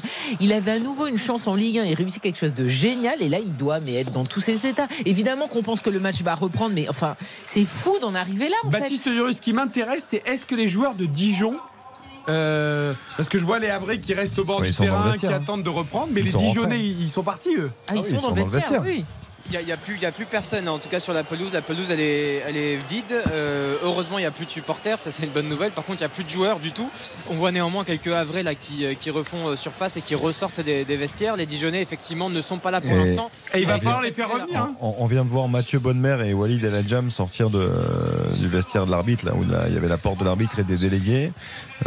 pas un petit peu décidé, je pense que. Non, mais quelle image de notre football français, franchement. Et, on voit aussi Jean-Michel Roussier, donc président du HAC, qui parle avec des délégués.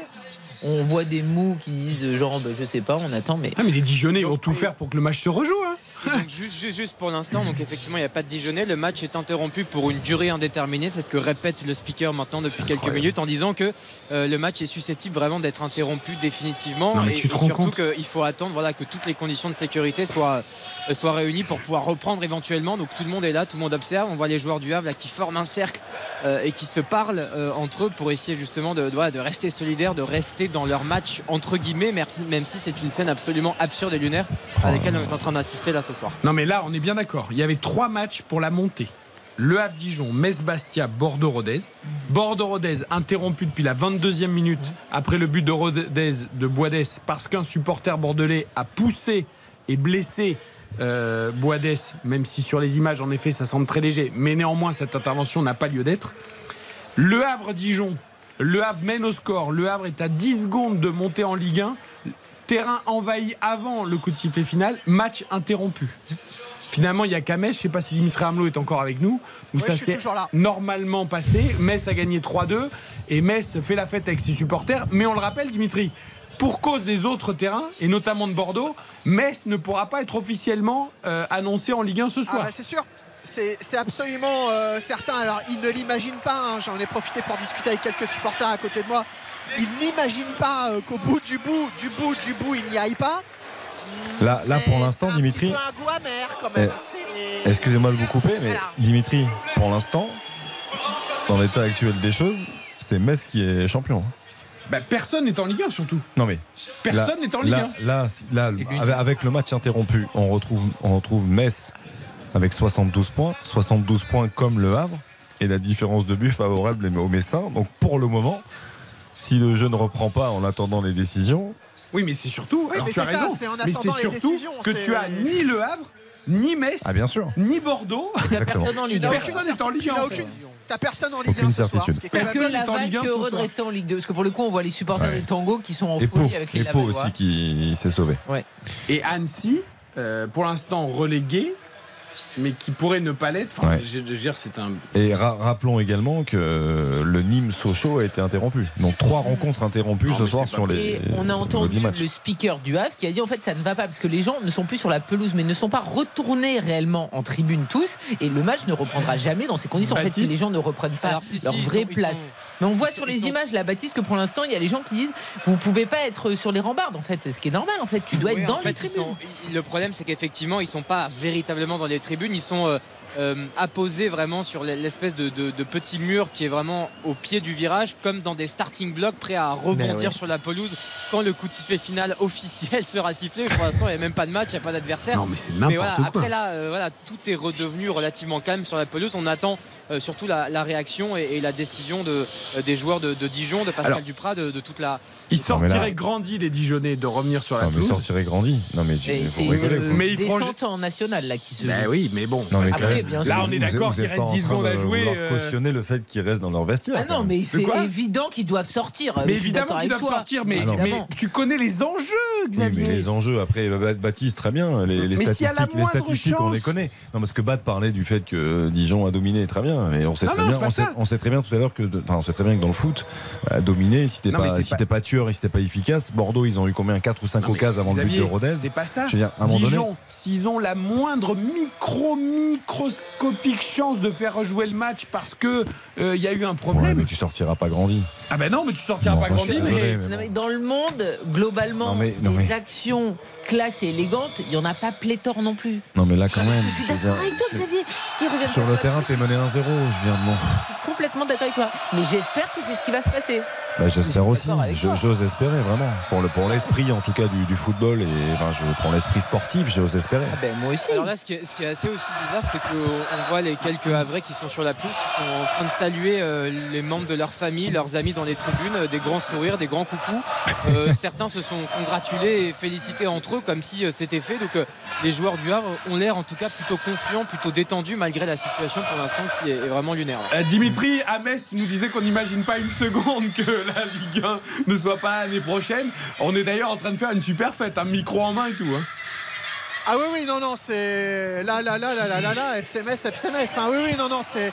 La, la, la, fête est, totale. Euh, il y a quelques supporters qui me disaient qu'ils allaient surveiller ça, mais ils n'ont pas envie trop d'y penser euh, ce soir parce que voilà, pour eux, c'est inimaginable qu'au bout du bout, ils n'y soient pas euh, l'année prochaine en, Ligue 1. Donc grosse fête où effectivement, il, y a, il reste très très très peu de parties vertes visibles depuis la tribune de presse sur la pelouse. Et Franchement, les images sont magnifiques. La, communion des joueurs, tout le public, c'est beau quoi. Voilà, c'est les images qu'on avait envie de voir ce soir dans deux stades. C'est ce qu'on veut voir. C'est ce qu'on aime du football. C'est ça qu'on veut voir. Ce sont des images de bah communion, de partage. Euh, franchement, on espérait quand même une autre soirée, que ça se passe à la régulière. J'ai que les trois matchs aillent au bout, enfin que les 10 matchs aillent au bout, et que voilà, on sache, c'est terminé, au revoir, tout le monde part en vacances. Et, et non, en fait, c'est ça. Il y a un goût quand même d'inachevé. De, c'est un peu particulier quand même. Hein. J'ai l'impression qu'on a donné le trophée de meilleur buteur à Miko Tadze, mais c'est pareil. Bon, il avait tellement d'avance qu'il n'y avait aucun débat. Il a quand même un peu d'avance. Ouais, mais officiellement, je ne sais pas si tu peux. Mais c'est mignon parce qu'il est venu aussi avec son trophée qu'il a eu euh, au trophée UNFP justement. il l'a emmené. Exactement. Euh, on le voit, il le présente au public. Euh, on est avec Denis Grandjou qui est dans les coursifs du Matmut Atlantique. Intéressant, Denis Grandjou. On rappelle ah, que le Bordeaux-Rodez a été interrompu dès la 22e minute après le but de Boadès qui a célébré son but devant la caméra sous le cop bordelais et qui a été poussé par, je ne sais pas si on peut appeler ça un supporter des Girondins de Bordeaux, tombé à terre, blessé, match interrompu. Denis, qu'est-ce qui se dit dans les travées? Est-ce qu'il paraît que tu as croisé carrément le buteur Boadès oui, c'est-à-dire que oui, oui, j'ai croisé donc dans la salle, dans, dans, la zone mixte, là où les joueurs sortent, il y a le grand couloir avec toutes les publicités. J'ai croisé effectivement Lucas Boisès qui était euh, totalement le regard à gare. Euh, il était avec deux, deux personnes qui le, qui le soutenaient. Il était encore en tenue euh, sang et or, hein, avec ses crampons, le regard un petit peu dans le vide. Je pense qu'il a vraiment été vraiment été touché, vraiment été secoué par ce qui s'est passé. Et donc ça, je vous dis ça, j'ai croisé à peu près il y a 5-6 minutes Lucas Boisès, donc qui est parti donc dans les vestiaires de, de son équipe de Rodez, rejoindre ses coéquipiers, vraiment l'air sonné. Et on attend maintenant, d'ici 10 minutes, un quart d'heure, une conférence de presse donnée par euh, les responsables et dirigeants des, Girondins de Bordeaux et notamment, bien sûr, euh, leur président, je, pense, hein, Gérard, Gérard Lopez. T'es content hein, de ton retour au foot ravi, ravi. Oh mon Dieu. Non, on rigole, c'est presque nerveux. Je, ris, mais c'est triste. voilà, c'est affligeant, évidemment, mais voilà, on te chambre un petit peu. Mais ce qui s'est passé ce soir à Bordeaux est absolument scandaleux. Ce qui se passe au Havre aussi, d'ailleurs, euh, alors qu'il restait 10 secondes dans le temps additionnel, que la fête allait être belle au stade Océane. Eh bien, le match est interrompu. Baptiste Néanmoins, je vois l'arbitre de la rencontre, Monsieur Lissorg, avec le ballon sous le bras. C'est bon signe. C'est plutôt bon signe. Le, speaker qui a, prévenu avec beaucoup d'autorité les supporters en disant qu'effectivement, à la prochaine euh, intrusion de terrain, le match serait définitivement interrompu et pourquoi pas même perdu. Mais pour l'instant, effectivement, le match devrait reprendre a priori. Euh, on voit les, joueurs du Havre qui s'échauffent doucement, tranquillement, pour essayer de reprendre un petit peu de rythme, même s'il reste quelques minutes à peine. Pour l'instant, aucun joueur de Dijon n'est sorti des vestiaires, ou en tout cas, moi je ne les vois pas. Sur la, la, porte est fermée, Baptiste. Hein. C'est intéressant parce que la porte est fermée. On a vu l'arbitre central avec le ballon sous le bras se diriger vers la porte des vestiaires du vestiaire dijonnais. Pour l'instant, euh, ils n'ont pas l'air décidés à revenir sur la pelouse. Hein. C'était pas le match de Nice où ils avaient redonné le coup d'envoi euh, sans l'équipe adverse si. Ah oui, exactement. Mais parce que l'arbitre avait évidemment dit on reprend le match. et, les Marseillais avaient refusé. C'était les Marseillais, oui. qui avaient refusé de revenir sur la pelouse. On pourrait voir ça aussi au Havre. 10 hein. secondes de fin de match sans bon, après, après, pour le coup, Marseille, à l'époque, quand ils refusent de revenir, c'est parce qu'il y a eu quelque chose quand même de, d'autrement plus condamnable que, que je suis d'accord, mais il y avait eu cette scène tu as surréaliste oui, bien sûr. De, des, des Niçois qui avaient donné le coup d'envoi euh, sans personne en face. et ce qui est très étrange, là, c'est qu'on voit effectivement, comme tu dis, l'arbitre qui sort avec le ballon sous le bras et les Dijonais. On a vu Monsieur Volpe, donc l'ancien euh, patron, patron du, euh, du HAC alors, ce que je vous propose, on va marquer une très courte pause euh, qu'on doit faire avant 23h. Euh, l'ancien Premier ministre, Edouard Philippe, maire du Havre, évidemment. Euh, ça va pas lui faire une bonne pub. Il va pas aimer ça, Edouard Philippe, pour la, future présidentielle de 2027. on va marquer une courte pause. On revient au Havre en espérant qu'on ait avant 23h la fin de cette rencontre et la montée du club doyen en Ligue 1. RTL. RTL Foot présenté par Eric Silvestro. 22h53 sur RTL avec Karine Galli, avec Xavier Domergue, Baptiste Durieux. Et toujours avec nous. Qu'est-ce qui se passe champion, champion Et Dijon n'est pas sorti. C'est exactement ce qui s'est passé face à Nice contre, contre Marseille. Euh, il y a eu une espèce de mini coup d'envoi qui a été donné. Il y a eu trois passes euh, des Havrais tout seuls dans leur surface de, de, réparation. Et là, il y a un envahissement de terrain. Euh, et donc le Havre est officiellement champion dans des conditions extrêmement étranges avec Dijon qui est toujours coincé dans le, vestiaire. C'est assez tendu là justement aux abords des vestiaires, mais célébrons tout de même euh, ce titre et, cette accession en Ligue 1 pour, euh, pour le Havre avec une saison fantastique. 14 ans après, on rappelle leur dernier passage en première division. Les Pelotes, une saison magnifique. On rappelle qu'ils ont été meilleure défense de Ligue 2, euh, qu'ils ont été leaders depuis le 5 novembre, qu'ils ont une série d'invincibilité de 34 matchs aussi durant cette saison. Donc néanmoins sportivement, évidemment, de cette victoire est méritée, mais néanmoins un petit goût amertume parce qu'on rappelle que cette fin de match a été interrompue à cause d'un envahissement de supporters un peu précoce avant le coup de sifflet final et que finalement le match a été euh, repris mais sans les Dijonais qui sont restés au vestiaire euh, une ambiance un peu particulière mais néanmoins c'est la fête au stade Océane et là il y a un envahissement de terrain en bonne et due forme avec euh, les joueurs qui se mangent avec les supporters et, et voilà une ambiance de fin de saison qu'on a juste envie de voir évidemment et qui semble tout à fait naturelle et sympathique Bon, je résume. Le Havre est champion. Bravo à eux mais ils ont fini le match avec personne en face. C'est ça. Dijon est relégué en national sans avoir joué la fin du match. C'est ça. Bordeaux-Rodez, le match n'a jamais repris. On ne sait pas ce qui va se passer. Bordeaux, pour l'instant, juste pour, euh, pour rappeler, est troisième, mais toujours à trois points du coup, enfin à 3 points du, du FC Metz. Qui a gagné 3-2 contre Bastia, qui, célèbre sa montée en Ligue 1, mais qui ne sera sans doute pas officiel. Voilà. Euh, Rodez, tu l'as dit, Dijon est condamné 18e, mais avec Rodez pour le moment, parce que rien n'est entériné dans ce Bordeaux-Rodez, on ne sait pas comment ça va se terminer. Et Bordeaux, si ce match est rejoué, ça peut être l'une des possibilités. Si ce match est rejoué, Bordeaux est à 3 points de Metz, différence de but de plus 4 pour les Messins. Alors non, mais ce que je veux dire, c'est que je t'annonce que le match ne sera jamais rejoué. Sans doute. Parce que le Havre et Metz ayant gagné, ils vont jamais donner la possibilité à Bordeaux, qui est fautif avec le supporter qui a poussé le buteur euh, ruténois. Donc Bordeaux sera maintenu loin de la Ligue 1. Mais après, crois-moi que euh, Dijon. Pascal Duprat, le fait de ne pas vouloir sortir du vestiaire. Alors, ils vont Dijon, Annecy, tous les clubs qui sont concernés ils vont faire tous les recours possibles et ils vont se dire si on a peut-être encore une chance de, se sauver, on va le faire. oui, mais je prends le pari que Bordeaux n'aura pas l'opportunité de jouer pour éventuellement gagner. Hein. En revanche, pour Annecy qui est officiellement relégué, pour Rodez, enfin relégué si Rodez gagne sur tapis vert 3-0, Annecy. Euh, Rodez, Dijon, tout ça va partir dans des batailles d'avocats ah bah. euh, absolument incroyables parce que Rodez, eux, ils menaient au score. Bah Donc eux, c'est normal qu'on leur donne la victoire. Et même s'il n'y a pas 3-0, j'ai regardé, euh, Rodez, c'est moins 6 et 43 points. Oui. Et Annecy, c'est 45 points. Donc si Rodez, qui menait 1-0, tu leur donnes la victoire, ils passent devant Annecy. Ah oui, bien sûr. Donc Rodez, euh, au moment où le match est interrompu, ils étaient sauvés. Sauf qu'Annecy va dire bah oui, mais Bordeaux serait peut-être revenu au score. Ah ben non, mais Donc s'il y avait eu match nul, c'est nous qui étions sauvés. C'est interminable. Il faut prendre une décision, la, meilleure. Il n'y a jamais une meilleure décision dans ces cas-là. Bien sûr. Donc euh, la moins pire. Moi, je pense qu'il faut maintenir Annecy et Rodez en Ligue, en Ligue 2. Tu maintiens les deux en Ligue 2. Ben. Annecy et Rodez? Ben oui. Ben Rodez menait au score, donc il passerait devant Annecy. Mais Annecy étant dépendant du résultat de Rodez qui n'aura pas fini. Et donc, tu sauves Dijon? Mais ben non, Dijon, ils sont ah relégués. Dijon, euh, Dijon ils ont perdu, ils sont relégués, ils sont derrière. Oui. Parce que Dijon, ils ont 42 points. Là, tu sauves Annecy avec euh, la théorie d'Eric. Et oui, parce que Dijon, ils ont bien 40. Tu viens de me dire, tu sauves Annecy et Rodez. Oui. Oui.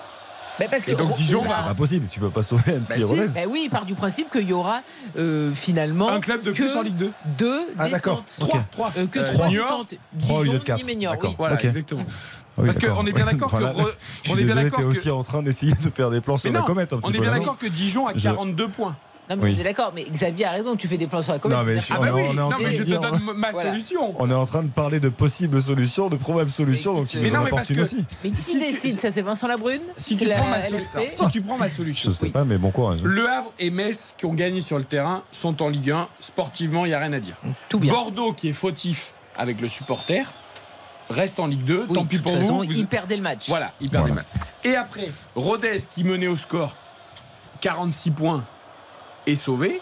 Et Annecy, qui était à 45, mais, mais, qui aurait pu se sauver si Bordeaux, euh, s'était joué, tu les sauves aussi. Et Dijon, qui a perdu au Havre, il reste derrière parce que de toute façon, ils ont moins de points que Rodez. Donc en fait, c'est juste pour tout le monde. Moi, moi, je pense que je ferais rejouer le match à la 22e minute. Je pense que ce serait Mais non, mais ça, c'est parce que t'es bordelais que tu dis ça. Pas du tout. Absolument. Non, mais non, pas du tout. Alors vraiment pas. Sans penser en plus possiblement à une victoire de Bordeaux 6-1 euh, ou 7-1. C'est pas du tout ce que je, ce que je veux dire. Mais même, enfin, pour une question d'équité, je trouve ce qui se rapprocherait le plus, en tout cas, de quelque chose de qui, qui pourrait sembler équitable. Bon, on essaie. Ne pas dans tous les il nous reste 10 secondes. J'essaie de résumer le plus simplement possible, mais c'est très compliqué. Le Havre a battu Dijon 1-0. Le Havre est champion de Ligue 2. Le Havre est officiellement en Ligue 1. Oui. Et c'est un événement parce que la dernière fois, c'était, on rappelle, saison 2008-2009. Donc c'était il y a longtemps. Ils avaient été champions de Ligue 2 en 2008. Ensuite, Metz a battu Bastia 3 buts à 2. Metz compte 72 points et Metz est en train ce soir de faire la fête à Saint-Symphorien pour la montée en Ligue 1. Mais ça ne fait que 3 points de plus que Bordeaux, qui n'a pas terminé son match contre Rodez. Donc si le Bordeaux-Rodez est à rejouer, Bordeaux pourrait dépasser Metz à la différence de but en cas de victoire. C'est pour ça que la montée de Metz ne sera pas officielle, même si elle ne fait quasiment aucun doute. Bordeaux-Rodez, 1-0 pour Rodez au moment de l'interruption à la 22e minute. Mais match interrompu, donc pour l'instant, personne n'a de points. Ni Bordeaux, ni Rodez. Ce qui fait que Rodez est pour l'instant relégué même s'il menait au score. Mais si Rodez gagne ce match interrompu sur tapis vert, Rodez aura 46 points et Rodez sera maintenu en Ligue 2. Et c'est Annecy qui a perdu ce soir au Paris FC, qui serait relégué en national, mais qui fera sans doute un recours, puisque le match Bordeaux-Rodez mm. n'est pas allé à son terme. Est-ce que c'est à peu près clair pour tout le monde? Très clair. Tu as été parfait. Tu peux répéter, Eric Merci, Baptiste. En tout cas, bonne fête avec les joueurs du Havre. Bah, bien sûr, on va essayer de célébrer ce titre. Là, pour l'instant, c'est euh, comme je vous l'ai dit, hein, il y a un, parterre de, milliers de personnes qui, célèbrent ce titre avec euh, beaucoup de bienveillance et beaucoup de joie. Et on va essayer de retenir ça ce soir. Voilà, qui eux sont en Ligue 1 officiellement. Merci, Baptiste Durieux. Il va recueillir pour euh, RTL Matin et RTL Petit Matin toutes les réactions des Havrais qui retrouvent la Ligue 1. Dimitri prendra celle évidemment des Messins. Et puis le chaos à Bordeaux, ce sera avec Denis Grandjou. Nous, on se retrouve demain pour le multiplex 20h minuit de la dernière journée de Ligue 1. On espère que ce sera beaucoup plus clair pour Lille, pour Monaco, pour Rennes, pour les places européennes et pour Auxerre et pour Nantes pour la relégation. Rendez-vous de 20h à minuit demain sur RTL. J'espère qu'on aura encore des forces hein, parce que c'était dur ce soir. Merci à Karine Galli. Quelle aventure, dites donc. Merci Xavier Domergue. Merci beaucoup Eric. Merci à tous. On voulait vous proposer un beau multiplex de foot. On a eu quasiment un cours de droit euh, et de recours devant la justice. Mais c'est comme ça, c'est de la radio, c'est RTL. Au plaisir de vous retrouver demain 20h minuit. RTL. 23h01